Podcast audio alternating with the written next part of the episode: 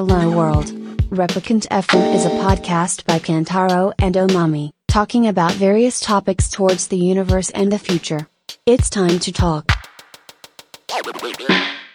喋り倒しましたけどね。大丈夫かないや、大全然全然大丈夫でしょ。全然大丈夫でしょ。ケンタロウさんむしろ全然まだ何も隠し、隠しまくってますよ。いやいや。高田さんの話を。そうですね。何の話しましょうか？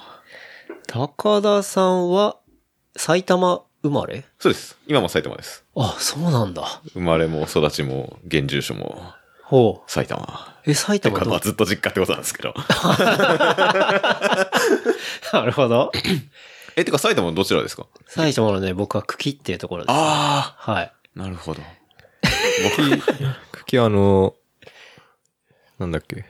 電車、高崎線か。宇都宮線ですね。あ、宇都宮線。あ、そう、高崎線と宇都宮線の、どっちに乗るかを間違えないようにいつもしてたんですよね。僕、北上尾いたんで。あ、北揚げ出た。今、ホットな揚げをですホットな揚げを揚げをですホットな揚げをっていうか、今日はみんな埼玉に縁の、縁がある人たちです。そうなんですよ。局地的にホットなだけですよ。揚げ音は何だったのかみたいな。そうそうそう。揚げは概念だっていう話を。してましたけクどね。ッキーはね、僕前の仕事で最後の方しょっちゅう去ってに行ってたんで。さて、はい確かに、隣ですね。ですね。読み方が難しいさって。そう。え、で、どこら辺なんですか？あ、家は浦和です。あ、浦和。はいはいはい。浦和ですね。じゃあ、ずっと浦和生まれ、浦浦和。生まれ、浦和育ちの大宮 RT ジャサポーターです。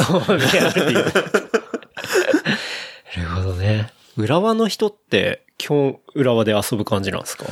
そうっすね。なんか、こうあの、埼玉県民は池袋にたむろすネタを、がすごいあるじゃないですか。ありますね。行ったことないけどと思ってい。や僕もい池袋、本当に降りたことないんだよな。そうようんよそうなんだ。用事ねえけどと思って。まだ新宿の方が行くというか。うん、うん、うん。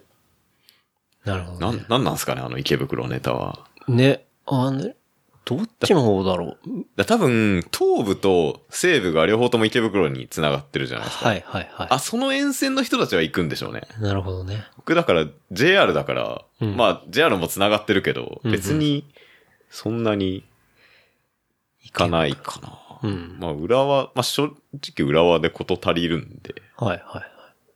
え、じゃあもう学生からもうずっとってことですね。そうですね。で、高校は、僕、あの、変わった高校に行ってて、ほう。ここは飯能にある、反応。飯能にある。走りに行けますよ、よく僕。走りに行きますよね、我々も。我々もたまに走りに行くことあるから。あの足、足じゃなくて、足じゃない車輪で。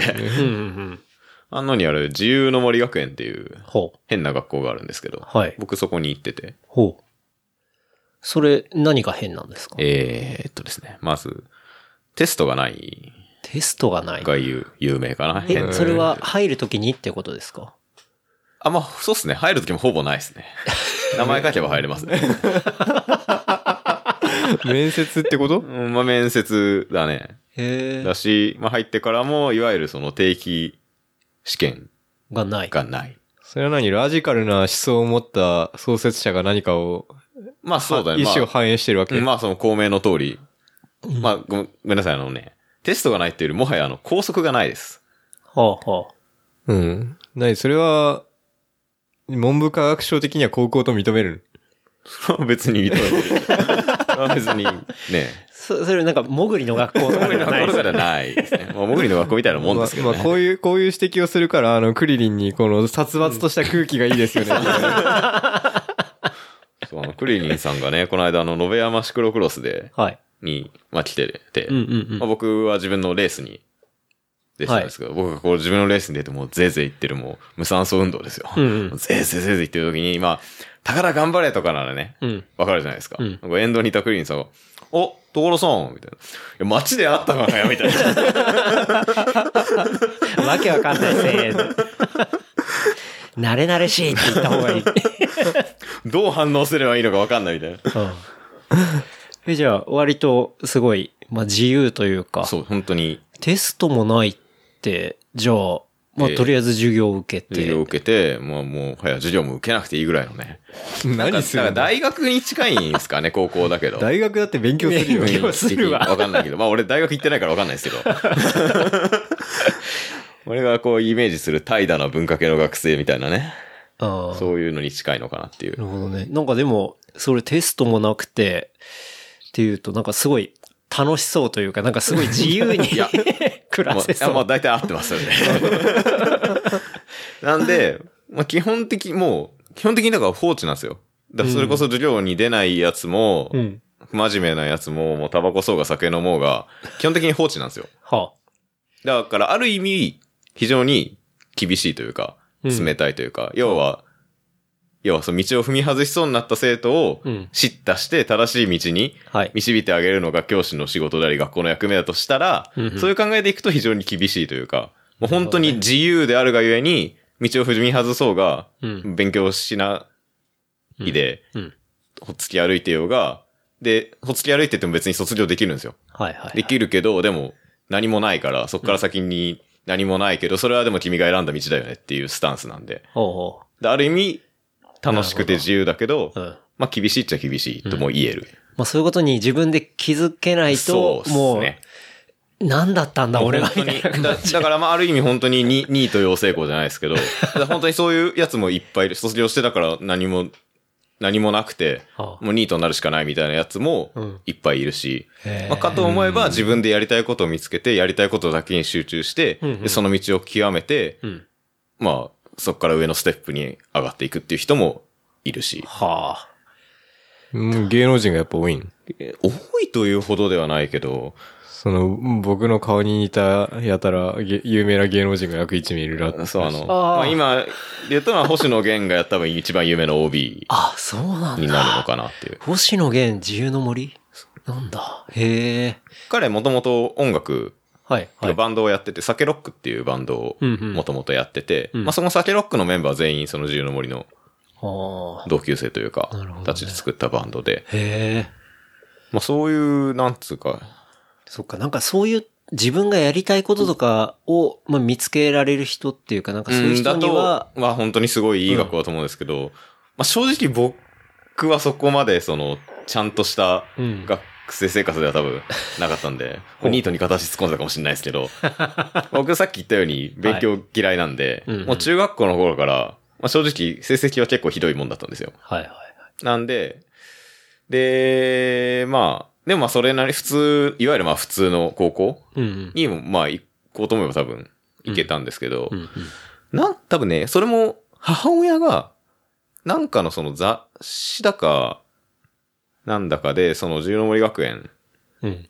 の記事を見つけたとか、ほだったか、ごめんなさい、知り合いが言ってた、知り合いの子が言ってたとか、ちょっとその、その縁はちょっと忘れちゃったんですけど、う。うんうん。母親が最初に、要はその学校のそういう校風はい。に惚れて。気に入って、まあちょっと我が子を行かせたいみたいに多分なっほたんでしょうね。う。へえ。なんで、うちの子ならきっと、なんだろう、自分の道を見つけるはずだと。ね、うん。思わ、なんかこう、に、にを背負わされたんですよね。嫌だったのかよ。え僕は、今もあんまり変わってないんですけど、うん基本的に物事を深く考えないというか、まあどうにかなるって思ってる人で、うん。人生どうにかなるだろうっていう、うん。僕あの、太宰治のどうにかなるっていう詩が大好きなんですよ。座座右の、座右の上なんですけど、僕の。どうにかなる。どうにかなるっていうのが。っていう感じなんで、まあ、まあ別に、どうにかなるだろうっていう軽い気持ちで。まあ、いまあ学校見学とかもちろん行ってはい、楽しそうだしっていうことで行って、で、僕はですね、高校の時は野球部にはい。入って、ほ野球は中学校、小学校の終わりぐらいからうん好きだったんですけど、う。うんまああんまり運動神経がある方でもないし、うん。はい。まあそれ小学校の高学年ぐらいに好きになるってなると、その野球をプレイする方だと、少年野球とかをやってる子たちが、やっぱり上手いし、うんうん。で、僕は野球好きだけど、やったことはないから、うん初心者みたいな感じだから、あんまりやる方では仲間には入れてもらえないというか、のあったし、で、中学校の部活も、うんまあ、ゴリゴリの体育会系だし、まあ、もちろん入部するのはほとんど少年野球やってたうんうん。子たちっていうこともあって、ちょっとその、合わないなって思ってたけど、野球やるの自体は、まあ友達とキャッチボールしたりとか、うんっていうのはすごい好きで、まあ野球自体がだから大好きだったんですよね。はいはいはい。っていうのがあって、で、自由の森学園にも野球部はあるんですけおど、まあそういう校風であるがゆえに、うんまあいわゆる、こうみんながイメージするような野球部っていう感じのうん。野球部ではなく、ちょっと緩めの。緩めのあ、もう部員が9人いるかも怪しいみたいな。それは緩いとは関係ない。単なる不足です。不足。まあだから要はやりたいって子たちもあんまりいないけど、でも要はその中で集まるっていうことは本当に好きな子たちしか。集まんないうん。っていうのがあって、だすごい楽しかったんですよね。うんだ僕はその学校の、今ちょっと自分で後悔してるのは、その自由の森学園のその自由な校風を楽しみきれてなかったなっていうのがうん。ちょっとあって、結構、自制してたの？いや、だからその部活一本みたいな感じで、もう野球しかやってないみたいな感じであやってて。うん。それはそれで楽しみまあそれはそれで楽ししみ方ではあるんだけど、その学校生活自体はうん、あんまり、今だったらもっとあんなことやりたかった、こんなことやりたかったっていうのは正直あるかなっていうのは。例えば何があるのそれは？うーん。てか、なんかその校内行事がすごい盛んなんですよね。そういう学校、文化祭とか、はいはいあとは音楽祭とか、うんうん体育祭だったりとか、そういう、いわゆる学校行事がすごく盛んなんですけど、はいまあ僕はあんまりそれには積極的に参加してなくて、うんうん。まあちょっと中二病的な。中二病的な、あの中二病的なのあったかもしれないですね。そこで、だんだん僕の辛辣さが健太郎さんに移ってるみたいな。それはでもね、多分ね、それはあった。あ、そう。いや、でもそういうの、あ、なくないですか？なんか結構僕も、高校の時の学園祭とかってす結構僕斜めに見てましたもん。いや、もう、うん。黒歴史ですけどね。いや、でも誰もがあると思うんだけど、あれを全力で楽しめる人って、やっぱり本当に心から明るい人っていうか。そう、だからまあそれはそれで才能だなって思ってて。そうそいや、本当の闇を知らないです。う。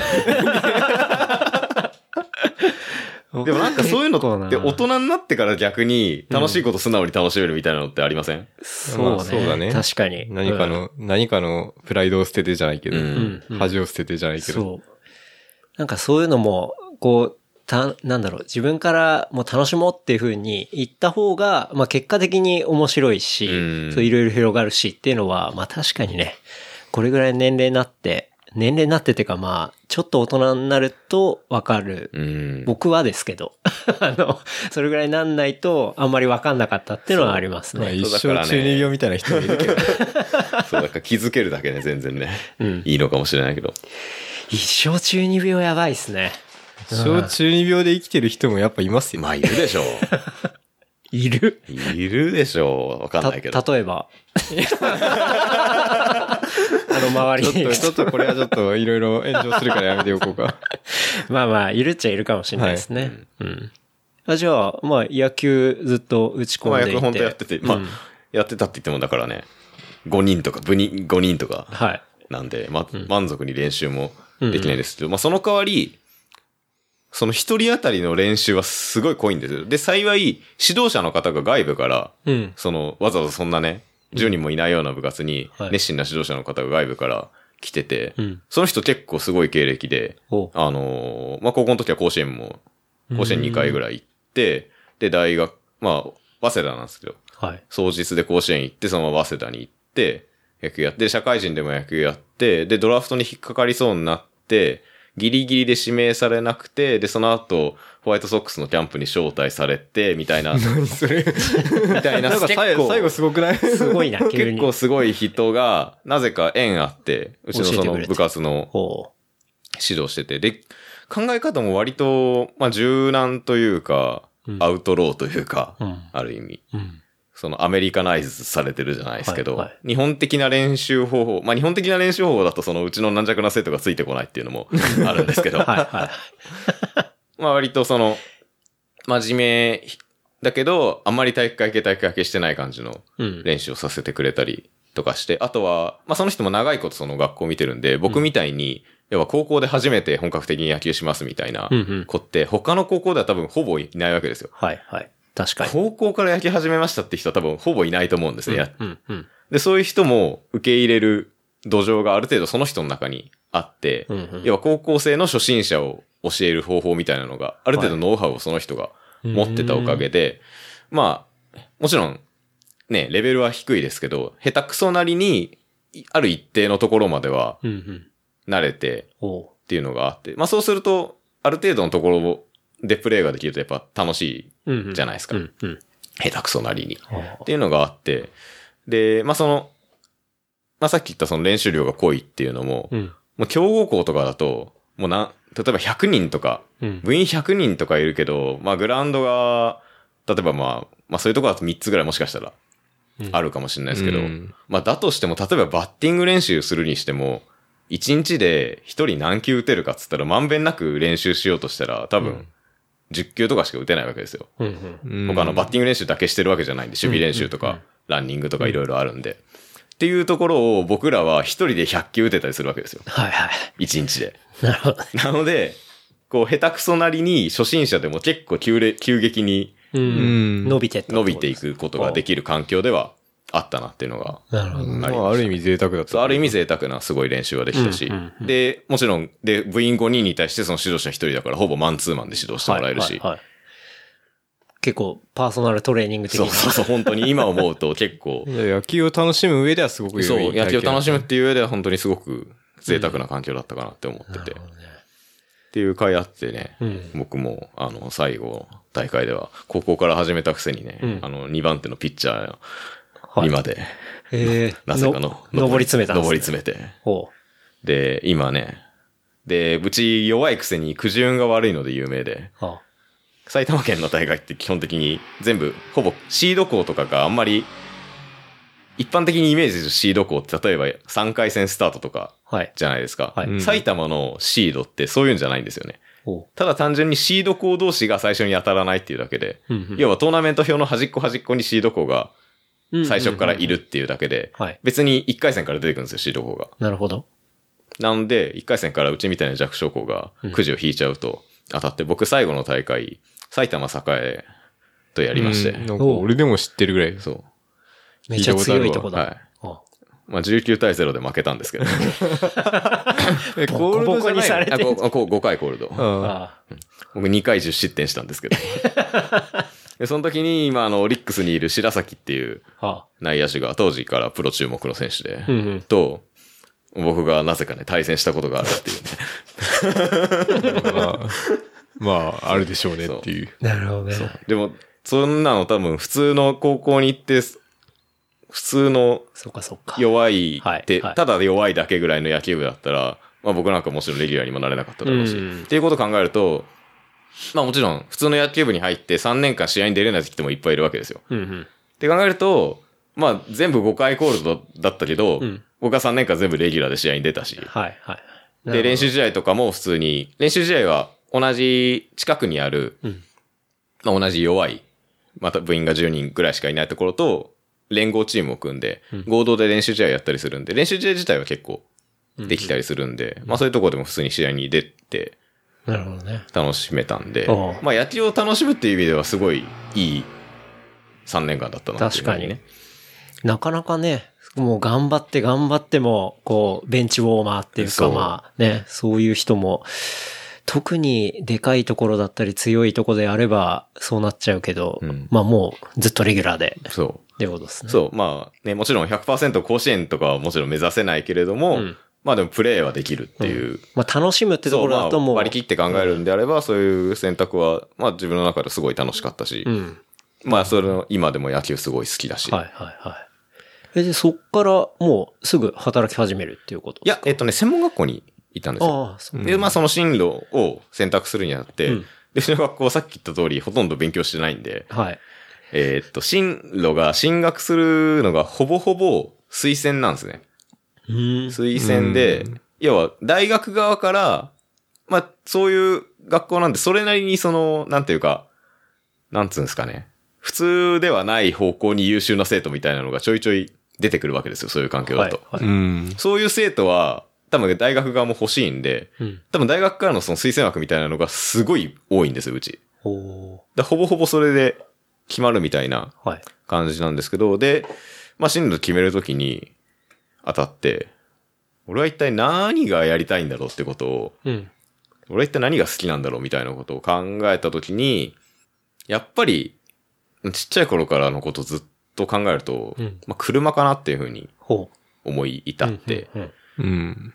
で、まあ車関係のうん。何か学校があるのかなって言って、一回どっかの大学の、はい。なんか工学部のなんか自動車の研究みたいなのうんをしてるとことか見学に行ったりとかう、ん。いろいろしたんですけど、まあ、まあ、どうなんですかね。道を誤っちゃったんですかね。今思うとわかんないですけど。そこで、こう、フルで、まあその時から、まあ僕、今も僕が乗ってる車なんですけど、まあ家の車が父親が乗ってた車がはい、結構ボロい、うん。古くてボロい車で、うん。まあそれを直し直し乗ってるみたいな感じで、まあこれ自分で直せるようになったら、すごいいいなとかっていうことも思い至って、うん。そうするとやっぱメカニック。っていうのもあるな、というふうに思い至っちゃって。うんうん。うん。で、若干後悔の念が入ってる。至っちゃって。で、まあ専門学校をね、自動車整備の専門学校みたいなところをいろいろさ。探すわけですよ。はい。で、まあそこで、まあ埼玉県内にある自動車の専門学校に、まあ入ることはいができたんですう。けど、なるほどね。まあね、あの、ちょっと、専門学校なんて、はい。基本的にもう、底辺の集まりなんですよね。そうかな いや、マジで。っていうことに、目僕は的がはっきりしてるって意味では。いや、そうでもないっていうのが内情で、うん僕は入ってた時に、そういう、もう車が好きで好きでたまらないはい。仲間がうんいっぱいいるんだろうなってお思ってうんうん確かに。それは思う。思うよね。入学したんですけど、うん。実際はあの、不良の吹き溜まりみたいな。もちろん、まあ、いますよ。そういう車好きで、好きでたまらないみたいはない子ももちろんいて、うんでも実はそっちの方が少数派で、ほもう行く当てがなくて、うんもう、う。流れ、流れ流れ来たみたいな。工業高校の、工業高校って正直、レベルは低いじゃないですか。その一般、高校の中では。いや、どうなんだろう。なんていうか、まあ工業にもやるのかもしれない。なんていうか、上はすごい、工業高校とか商業高校って多分、トップ層はすごいレベル高いんですけど、なんかそんなイメージあるね。そう。うん。多分中間層がいなくて、底辺がすごい多いみたいな感じなんですよね。工業高校とか商業高校って。その底辺の中のさらに底辺がバン流れてくるみたいなところなんですよね、専門学校っえ、て。それ何が起こるの？うん。どういう状況にそうなるするとなんかもう幼稚園かよみたいな感じになるわけですよね。だってもう、ね、10、20歳、19、20歳の学生が、なんか、ある日あいついねえなってなったら、なんかコンビニで万引きして捕まったらしいですよ。嘘だろ俺ら20歳だぜと思って。それは確かにドン引くね。そうああ。みたいなとこ。でも入学式の時に結構ね、ドン引きですよね。うん。もえ、それ銀髪で何かとう、か。そうそうそう、もうな、こう暴走族の集会かなみたいなね、のがいっぱいいるわけですよ。やべえとこ来ちまったこれ、みたいな。あそうか、専門学校ってこうなるのかっていうふうにねあ。へえ。その入学式の時に、ちょっと、お、これはみたいな。これはマジかみたいな。ちょっと想像と違うぞみたいな。ああ。それは事前情報では掴んでなかっ全情報のやつね、掴みきれなかったね。た。うん。うーん。え、でも、その学校は普通に卒業して？あ、卒業して、えーっと、一応僕、専門って普通2年うん。はい。なんですけど、うん4年行ってて、長っ。長いんですよ。はまあ、それは何？その、専門の家庭が4年っていう。そう、専門の家庭が4年。で、自動車整備士って、2級、あ、えっと、1級、2級、3級ってあ。あ、ランクがあるんですね。あるんですけど、うんまあ国家資格で。はい。で、俺もよくわかんないんですけど、えーっとね、15年ぐらい前までは、はい。2級までしかなかったんですよ。うんうん。2級自動車整備士っていうのが、国の最高峰だったんですね。はいなんなんでそれそう2級しかない？普通逆じゃない？そう、1級が、その時から1級があったわけではなく、でい今はあるんですよ、1級っていうのが。うんうん。で、その15年ぐらい前に1級自動車整備士っていう国家資格がうん初めてできて、あのそれまで何十年間もはい2級が一番上だったんですよ。それ作る予定があったってことか。わかんないけど。すごいです。なんかゲームみたい。あ、アンロックされたわけでしょ、それが。ティアが。なんでやねんって。まあ、っていうんで、まあ普通の専門学自動車整備は2年間通ってその2級を取るわけですね。うんうん。で、もう2年通って1級を取るかコースっていうのがあって、うんまあ一応僕はそこで、まあこれからは、まあその学校説明会の時とかも、まあ一級重助整備士っていうのはもう世の中に溢れてるけど、はい。一級っていうのは僕一級の9期生だったんですけど、はい要はまだできて10年経ってないうんうん資格だから、うん世の中にもほとんどいないし、はいでこれから一級持ってると絶対有利だぞみたいなことを、まあ、そそのかされまして、なるほど。さっきから後悔の色しか滲み出てない。まあ一級が手に行って、まあ4年うんうん。行ったんですよね。うん。で、まあ無事じゃあ、一級取って。無事一級取って、結構ね、その一級、二級課程は、もう全員一緒なんで、うん。そのさっき言ったそのね、あの、万引きしちゃうようなこと一緒に、一緒にいるんで。万引きファミリー。万引きファミリーと一緒にね。だからもう本当にね、囚人みたいな感じですよ。ほでも、だから高校が高校だったからう。う、ん。もう逆戻りどころか、あもうガチガチの校則だし。あ。あ、そうかそうあか。専門学校って校則とかあるんだねあるあるあるある。うん。そう。何例えば？髪の毛の色とか？あ、うん、あるあるある。うわあ。で週に一回頭髪検査とかあったからね。えいや19とか20の子やつを捕まえて頭髪検査とかするわけ？そう。ー地獄だな、それ。そうそういうの、そそういう世界がね、ななんかね、人権がない、本当人権後進国だよ。そうでもないわ。そう優秀な方はわからないかもしれないですけどね、世の中にはそういう世界があるんですよ。すっげえななるほどね。まあ別に、それは、それで楽しかったんだけど、そういう空間ではトランプが勝てるのかな？そうかもしれない。まあもちろんね、まあそういう中にいても、まあ俺と同じようにその車がすごい好きで、うん。好きで好きで来たっていうね、あの、真面目なオタクもいっぱいいたんで、うんうんいっぱいはいなかったかな。うんなんでまあ、そこはそこでつるんでたから、はいそれはそれで楽しかったんですけど。さすがにね、その、不良たちもね、うんさすがにその、なんぼなんでもその、おオタクに絡みに来たりみたいなね、そういう生きはないんで、あ、それはないんだ。19、20歳になると。ほーそれはじゃあ、良かったでそう、すね。そこはあの、もうカーストが完全に分かれてて。カーストだと上下関係。大丈夫か完全に分かれてたんで、うん。まあいいんですけど。で、まあ一級課程に行って、はい。一級課程もでも、結構、まあ真面目、不真面目な奴らも来てましたけど、うん一級はね、結構学校も授業が適当で、なんか一級、二級の勉強って、要は国家試験の過去問だけやってれば受かるみたいな感じなんですよ。うんうん。なんで、まあそれすらできない人たちがいっぱいいるんで、あの、すごい、ディスってる。すごいあの大変な感じの授業になるわけですけど。うん。一級は？一級は、学校の先生曰く、一級は過去問やってるだけじゃ受かんない、自主的に勉強するやつしか受かんないぞ、みたいなことを言い出して、うん。なぜか自習をやらせるっていう。それ、向こうとしては安いじゃないかよ。そう。そう。これ、これ授業放棄なんじゃねえのみたいな感じで。で、しかも、俺の体感的には結局、一級も過去問で受かったんですけど。そうなんだ。何なんだろうな。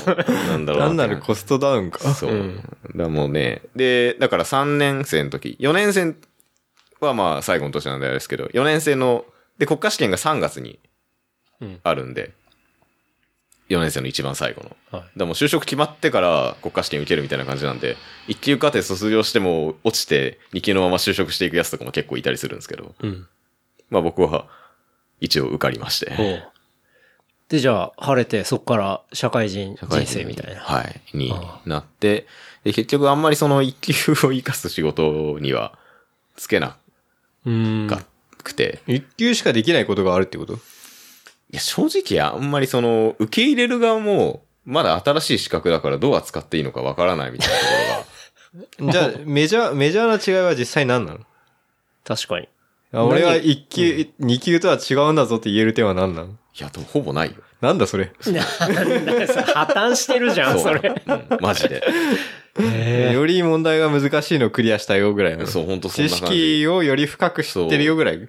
で、結局、そのメカニックなんて、職人肌の世界。はい。だから現物現物みたいなそう、ほぼほぼ経験が100%ものを言う世界だから、うんうんその頭でっかちな、一級だけ持ってる学生とかが来ても、はい。もうバカにされるだけなんですよ。まあ確かに、2級でね、熟練の技を持ってた職人おじさんとかが当然強いわけですよね。そもそもその時点なかったしね、みたいな。うんそうそうそうそうそう何それみたいそうな。。だから一見手仕掛け自体はね、今ん、で、俺はもう完全にその自動車業界から今離れちゃってるんで、はいちょっと今の現状はちょっとよくわかんないですけど、うん。正直、まだ、ちょっと資格が若すぎて、業界も活かしきれてないなっていうのがああ。なるほどあってね。うん。で、俺がその入った会社っていうのも、結局、ここでまあ西園亮太が出てくるんですけど、ほ僕学生、高校の時はまあ、自転車はずっと好きだったんですけど、まあ高校の時は一回野球に打ち込んだんで、はい自転車からちょっと離れて、うんで、専門学校に入った年が、えっ、と、2009年。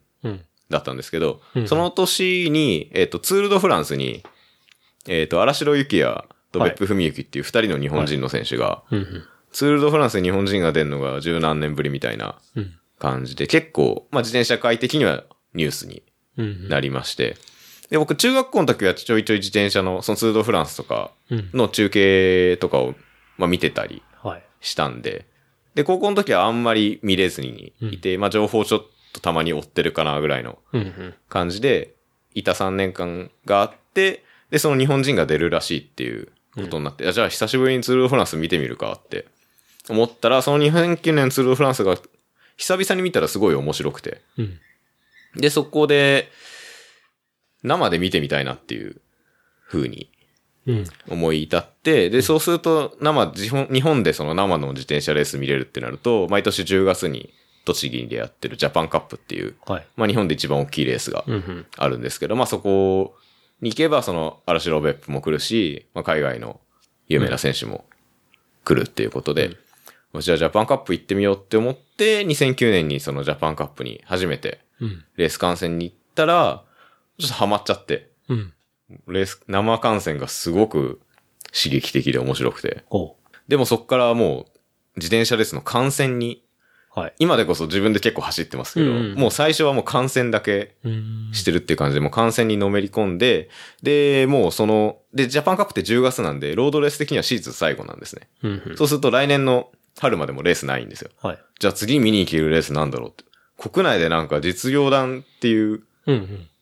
要は、まあ、プロの人たちがうんレースをしてるのがあるらしいっていうことで、なんとなくそれも情報としては知ってたんですね。僕、情報とか調べるのがすごい好きで、うん。そのツールドフランスしか見てなかった頃も、国内でもその実業団でレースをやってる人たちがいるっていうのは、なんとなく知ってて。で、まあ生で見に行くっていうほどではなかったんですけど、まあ何人か国内の選手の名前と顔は知ってるみたいなうん。ところがあったりしたんで、じゃあその実業団っていうのも見に行ってみようって思って、2010年、翌2010年の春から、えー実業団のレースを見に行き始めたんですね。うん。したら、まあ、当時の実業団なんて、まあ今もですけど、今にも増してあの人気なくて、ほ 全然お客さんいないんですよ。う。ええ。一応、もうプロのリーグ戦と歌ってはいるんですけど、はい。プロのリーグ戦って言ったらね、まあ野球なりサッカーなりみたいなのをうん想像するじゃないですか。はいもう全然そんなんじゃなくて。山、山奥の秘境でやってる何かの儀式みたいな。観光鳥がない。関係者しかいない基本的に。なるほど。関係者以外の人たちっていうのはほぼいない。家族か関係者かそう。そうそう。だから、下のカテゴリーに出てる選手か、はい。選手とその家族みたいなうんうん感じで、純粋に観戦を楽しみに、観戦だけ行くファンっていうのは、うん。ほとんどいないうん。状況で、うん。まあ、それが幸いだったのか、うん僕にと、僕にとっては多分幸いだったんですけど、うんで、僕は写真も昔から好きで、うんで、動くもの撮るのがずっと好きだったんですね。うん。うん。小学校の時は電車の写真撮ってたし、うん。中学校ぐらいからは、えっと、近所に、ロッ、プロ野球のロッテの二軍球場がはい。あって、まあ、そこに通って野球の写真撮ったりうん。うん。してて、要は、スポーツ写真みたいなのがすごいうん。好きだったんで、うん。まあ、当然、自転車レース見に行くときにもカメラを持ち込んでうん。行って、まあ、選手の写真を撮ったりしてて、うん。うっん。ていうのと、あと、その、まあ、そのプロ野球の二軍球場の話と関わってくるんですけど、うん。二軍球場って結構選手とファンの距離が近くて、うん簡単にサインもらえたりとか、はい。握手したりとか、うんっていうのができて、で、その頃だから僕サインをもらうっていう行為にハマってたというか、うんうんサインマニアみたいな時期がありまして、まあ今思うとすごい失礼なんですけど、要は別に好きでも何でもない芸能人のサインをもらいに行くみたいなね。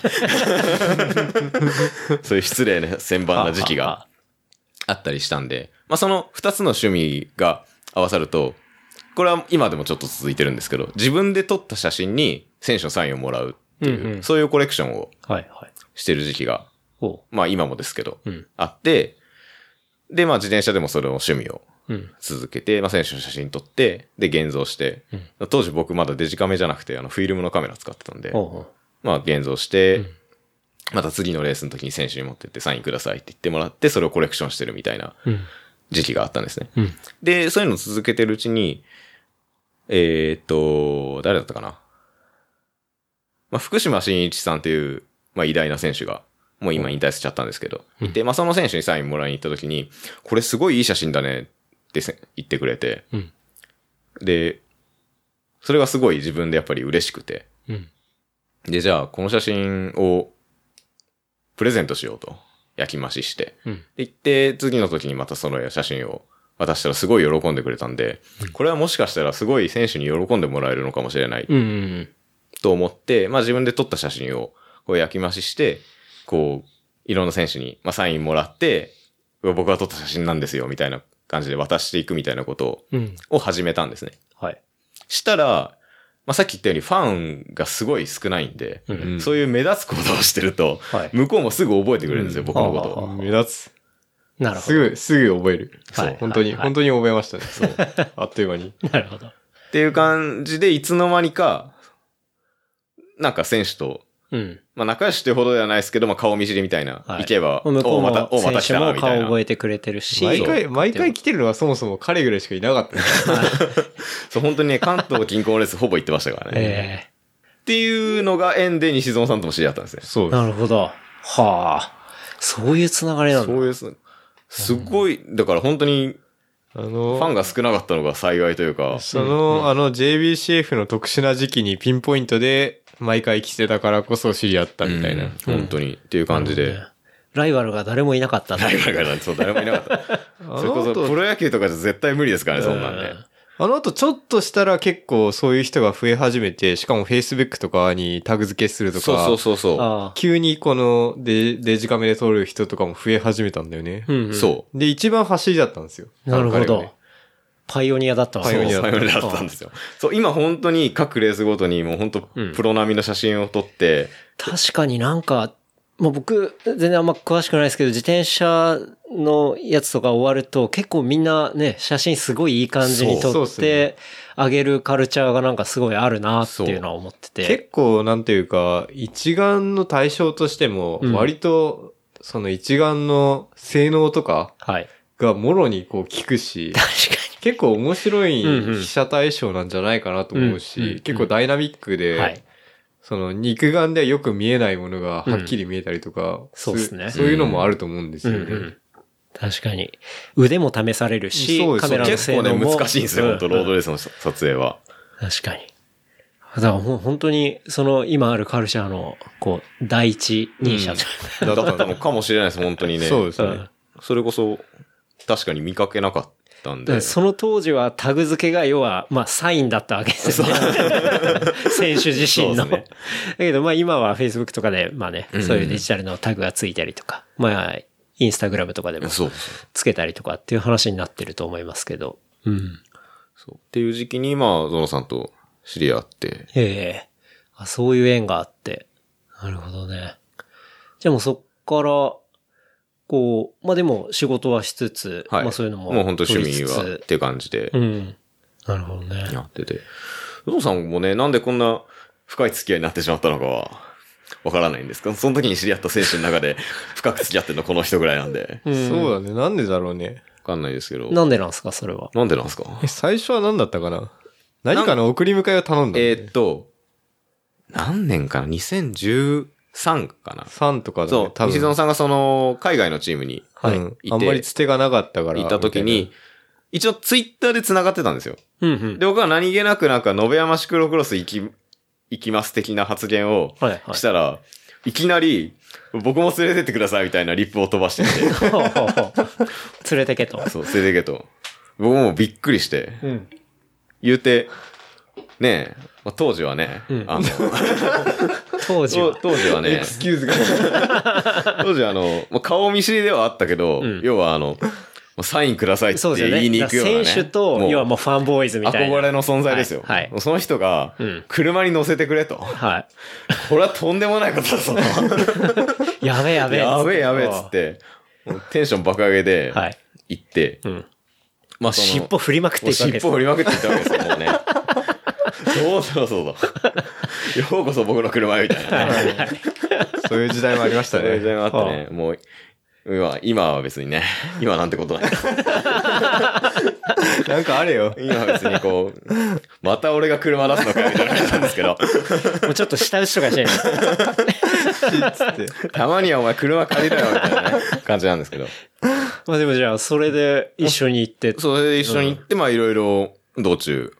お話ししたりとかして、えな、というのと、で、その後、えーっと、西野さんさっき言った1回目の引退、えうんうん。要はその2013年って海外のチームに行って、で、チームがなくなっちゃうんうんって、一回引退うんしたんですよ。で、サラリーマンやってたんですけど、うんその時に、まあ趣味として、ロードレース続けてたんですね。うんうん。で、まあ趣味ではあったんですけど、一応、まあ、もちろん元プロのト、元トッププロっていうことなんで、まあ趣味の自転車だけど、一応、まあ機材提供じゃないですけど、うんうんみたいな、はい。まあ個人スポンサー的なうんうんのがちょっとついてて、はい。まあそこへのスポンサーへの露出っていうのが必要だねっていう話うんうんになって、カメラだ。そう。そ写真を撮ってくれまいか、みはい。たいな。はい。はい。っていう、彼は上手だから。そう、うんうんっていう依頼が僕に来たんですね。ほそこからですね、多分深く付き合うような。う。そうかもね。なるほどね。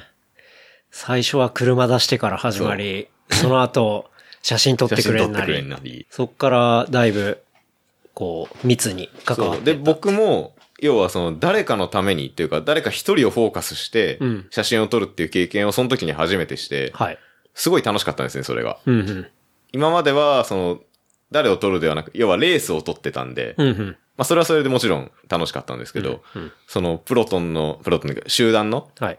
ないっぱい何百何十人もいる集団の中から、そのん一人の選手を探し出して、うんうんその選手にフォーカスを当てて写真を撮るっていう行為がすごい楽しくて、うーん。その、自分の中で。結構、やりがいがあるし、いやそうやりがいがすごいあるしすげえ難しそう。そう。うん。うんもあるし難しいと思いますね、あれは。で、一応そのスポンサーに、絵の露出のための写真っていう緊張感もあるじゃないですか。そうだね。それ、なんか適当な写真じゃなくても、ちゃんとね、カバーになるような、すごいいいクオリティのものを出さなければいけないわけだっていう緊張感のある中で写真を撮るっていう経験を今までもちろんしたことが。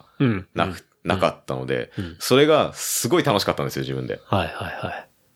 で、まあ別になんかこういう話を始めると、じゃあそっちの世界に行ったのかって別に 別に行ってないんですけど、そいけないんだ。そこにはまた、こにはまたちょっと、またまあ、行きかけたみたいな話はちょいちょいあったんですけど。なる、ほどね。行ききれずにいたんですけど、まあでもそういうのがすごい楽しくて、うん。まあその石野さんを追って、その2014年、いや、あの、追ってて、で、まあ復帰するわけですね。1年間引退してたけど、うん。カムバックそうね。して、うん。で、今度はまあ、プロなんで、もちろんそのスポンサーとかに撮る写真はプロのカメラマンがそうね。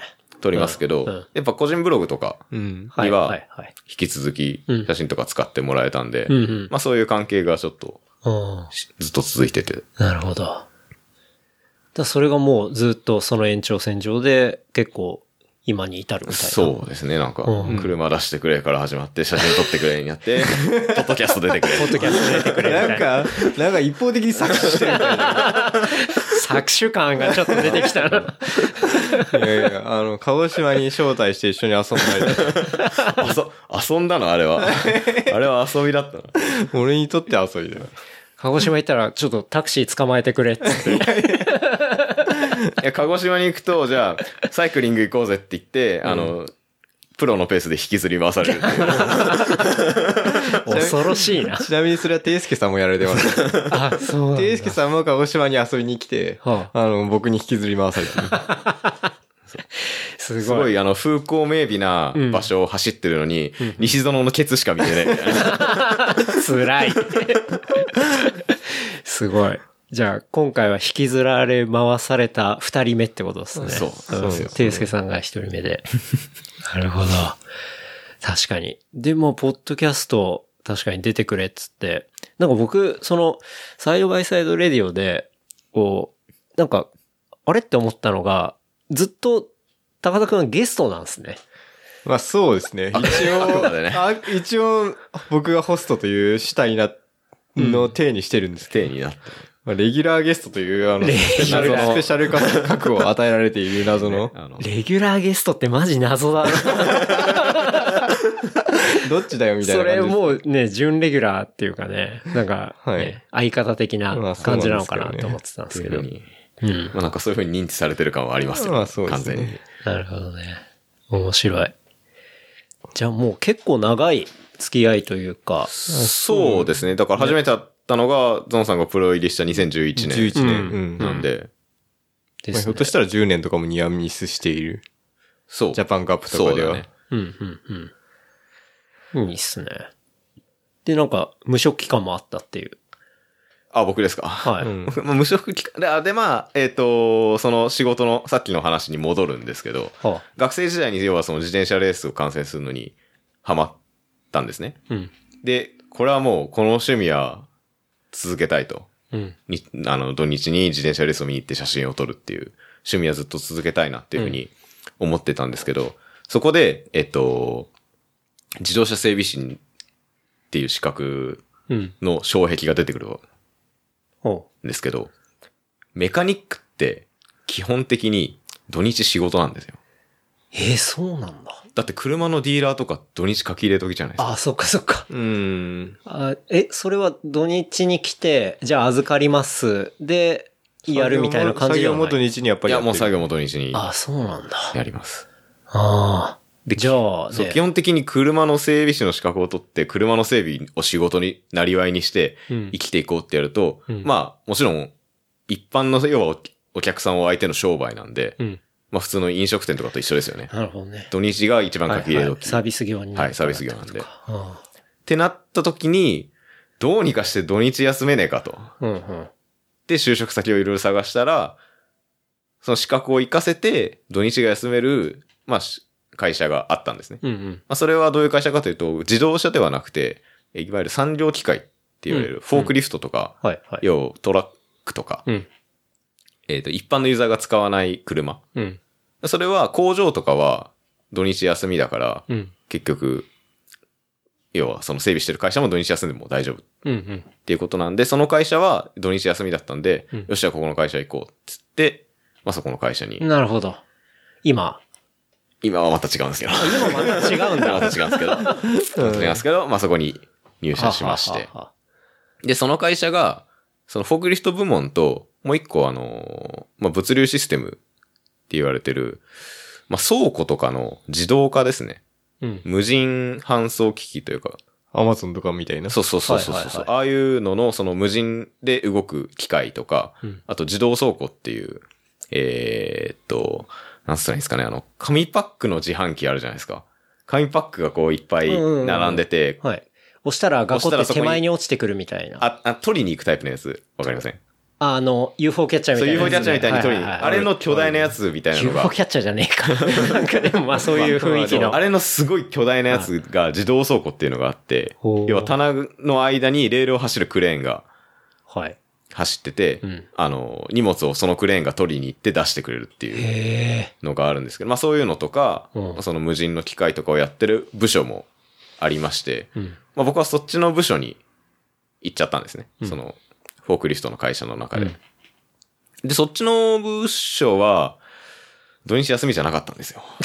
ダメじゃ。うん なぜかっていうと、基本的に工場の設備とかを見るんで、フォークリフトだったら、例えば壊れたら、あ、じゃあごめんなさい、ちょっと台車と入れ替えますねって言って、壊れたフォークリフト持って帰ってきくることできるんですけど、設備なんで入れ替えできないんですね。うんうん。なんで基本的に壊れたって言われたらすぐ行って直さないと、うん。すぐ行って直るまで帰れまはい。せんとか。あだったり、あと点検は基本的に工場のライン止められないんで、稼働してるときは。うん。だ工場が止まる土日に点検やりますっていう感じで、うん。まあ、土日とか普通に仕事にガンガンになっちゃって。うん。で、まあそれの関係であと千葉に転勤になっ。て、まあ一応転勤っていうか出向ですね。親会社のサービスセンターが千葉にあって、ほまあそこに出向っていう形で行ってて、まあ仕事自体は結構楽しかったんですけど、まあどうしても、まあ夜勤とかもあったし、うんもうなんか、お、まあ機械のお医者さんみたいなもんなんで、う。うん。もう宿直の医者みたいな感じで、うん。もう24時間もう呼ばれたらどこ呼ばれでも行くみたいなたらどこでも行くみたいな。だし、本来の目的である土日休みはね休みはもうほぼないし。うん。なるほどね。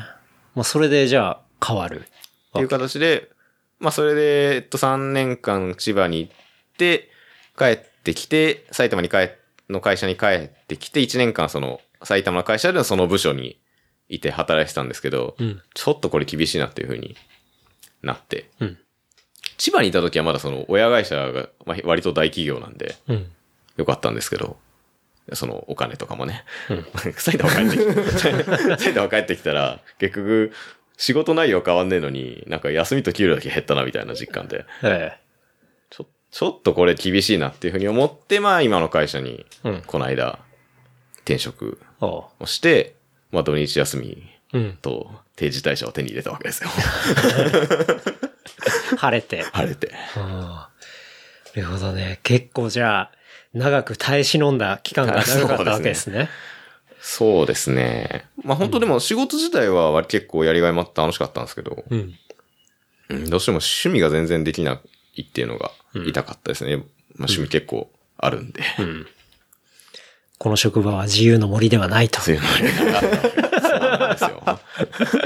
そういうことですね。そう、結局僕もその千葉に行ってる3年間の間に、レースの写真撮るよりもなんか自分で出る方にハマっちゃって、ああ、そう。さっきちらっと言ったそのシクロクロスがはいそれで、まあ、シクロクロスその本格的に始めたのもその千葉にうん。行ってからで、うん。まあでも結局そのレースも土日なんでうん同じなんですけど、うん。まあそうだよね。うん。なるほど。じゃあその今度その転職の理由はその写真が撮れないというよりはその自分のレースに出れないっていう。ああ。すごい。なんか、ちゃんと自分のやりたいことが、なんか、自由の森の時は見つかってるのか見つかってないのかちょっとよくわかんなかったけど、なんか、ちょっとやりたいことがはっきりしてきてるのかもしれない。はっきりしてきてるのが、そうですね。うん。いいっすね。そう。で、まあその転職のいろいろ探してる期間中に、自転車関係の仕事とかも正直結構探して、ああ。言わして、うん。まあやっぱり写真撮るの好きなんで、うんまあメディア関係うん。とか、まあ何社か受けたりして、うん。まあ何社からか内定もらったりしたんですけど、あ、そうなんだ。はい。うん。まあちょっといろいろ条件が折り合わずに、うん。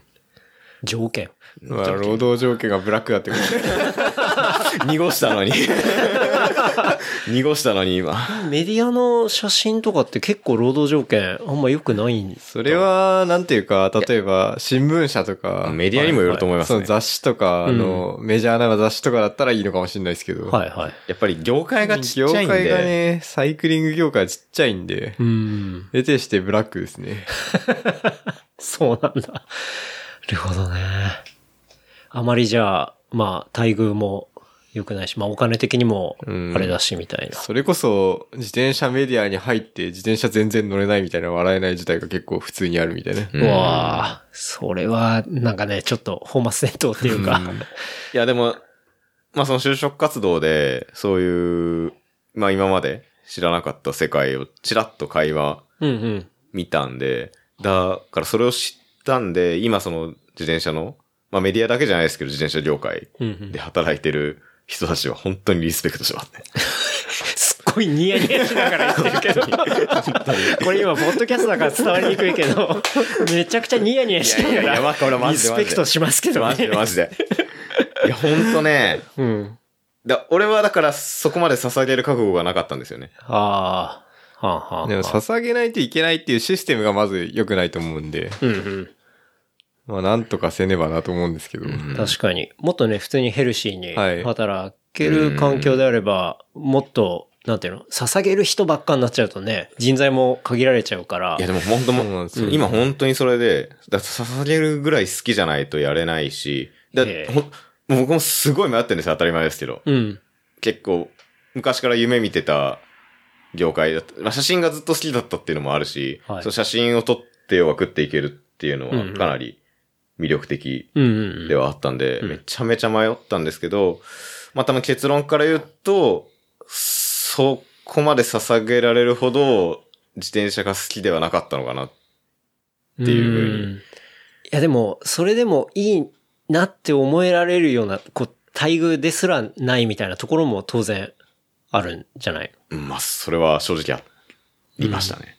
なんか、安いにも、安いとか大変にも結構レベルがあると思って、なんか、普通よりちょっと安いけど、まあでもやっぱ好きなことあるし、頑張ろうみたいな許容できるレベルと、いや、これはさすがに 好きだけど無理だわ、みたいなレベルの、あの、多分ね待遇の差って。多分そうです。そっちなんだ。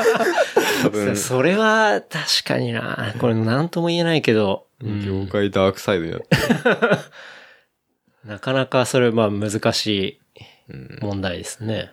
本当それこそだ、この仕事したら、うん。要は自転車以外にも自分が好きなことうん。いっぱいあるし、だから多分、好きな歌手のライブにも多分行けなくなるし、うん。多分車も手放さなきゃいけなくなるし、ほみたいなことをつらつらと考えていって、う。うん。それだけお前は好きかっていうふうにすごい自問自答して、うん。うーん、あ、諦めちゃったかなっていうのはありますね。うん。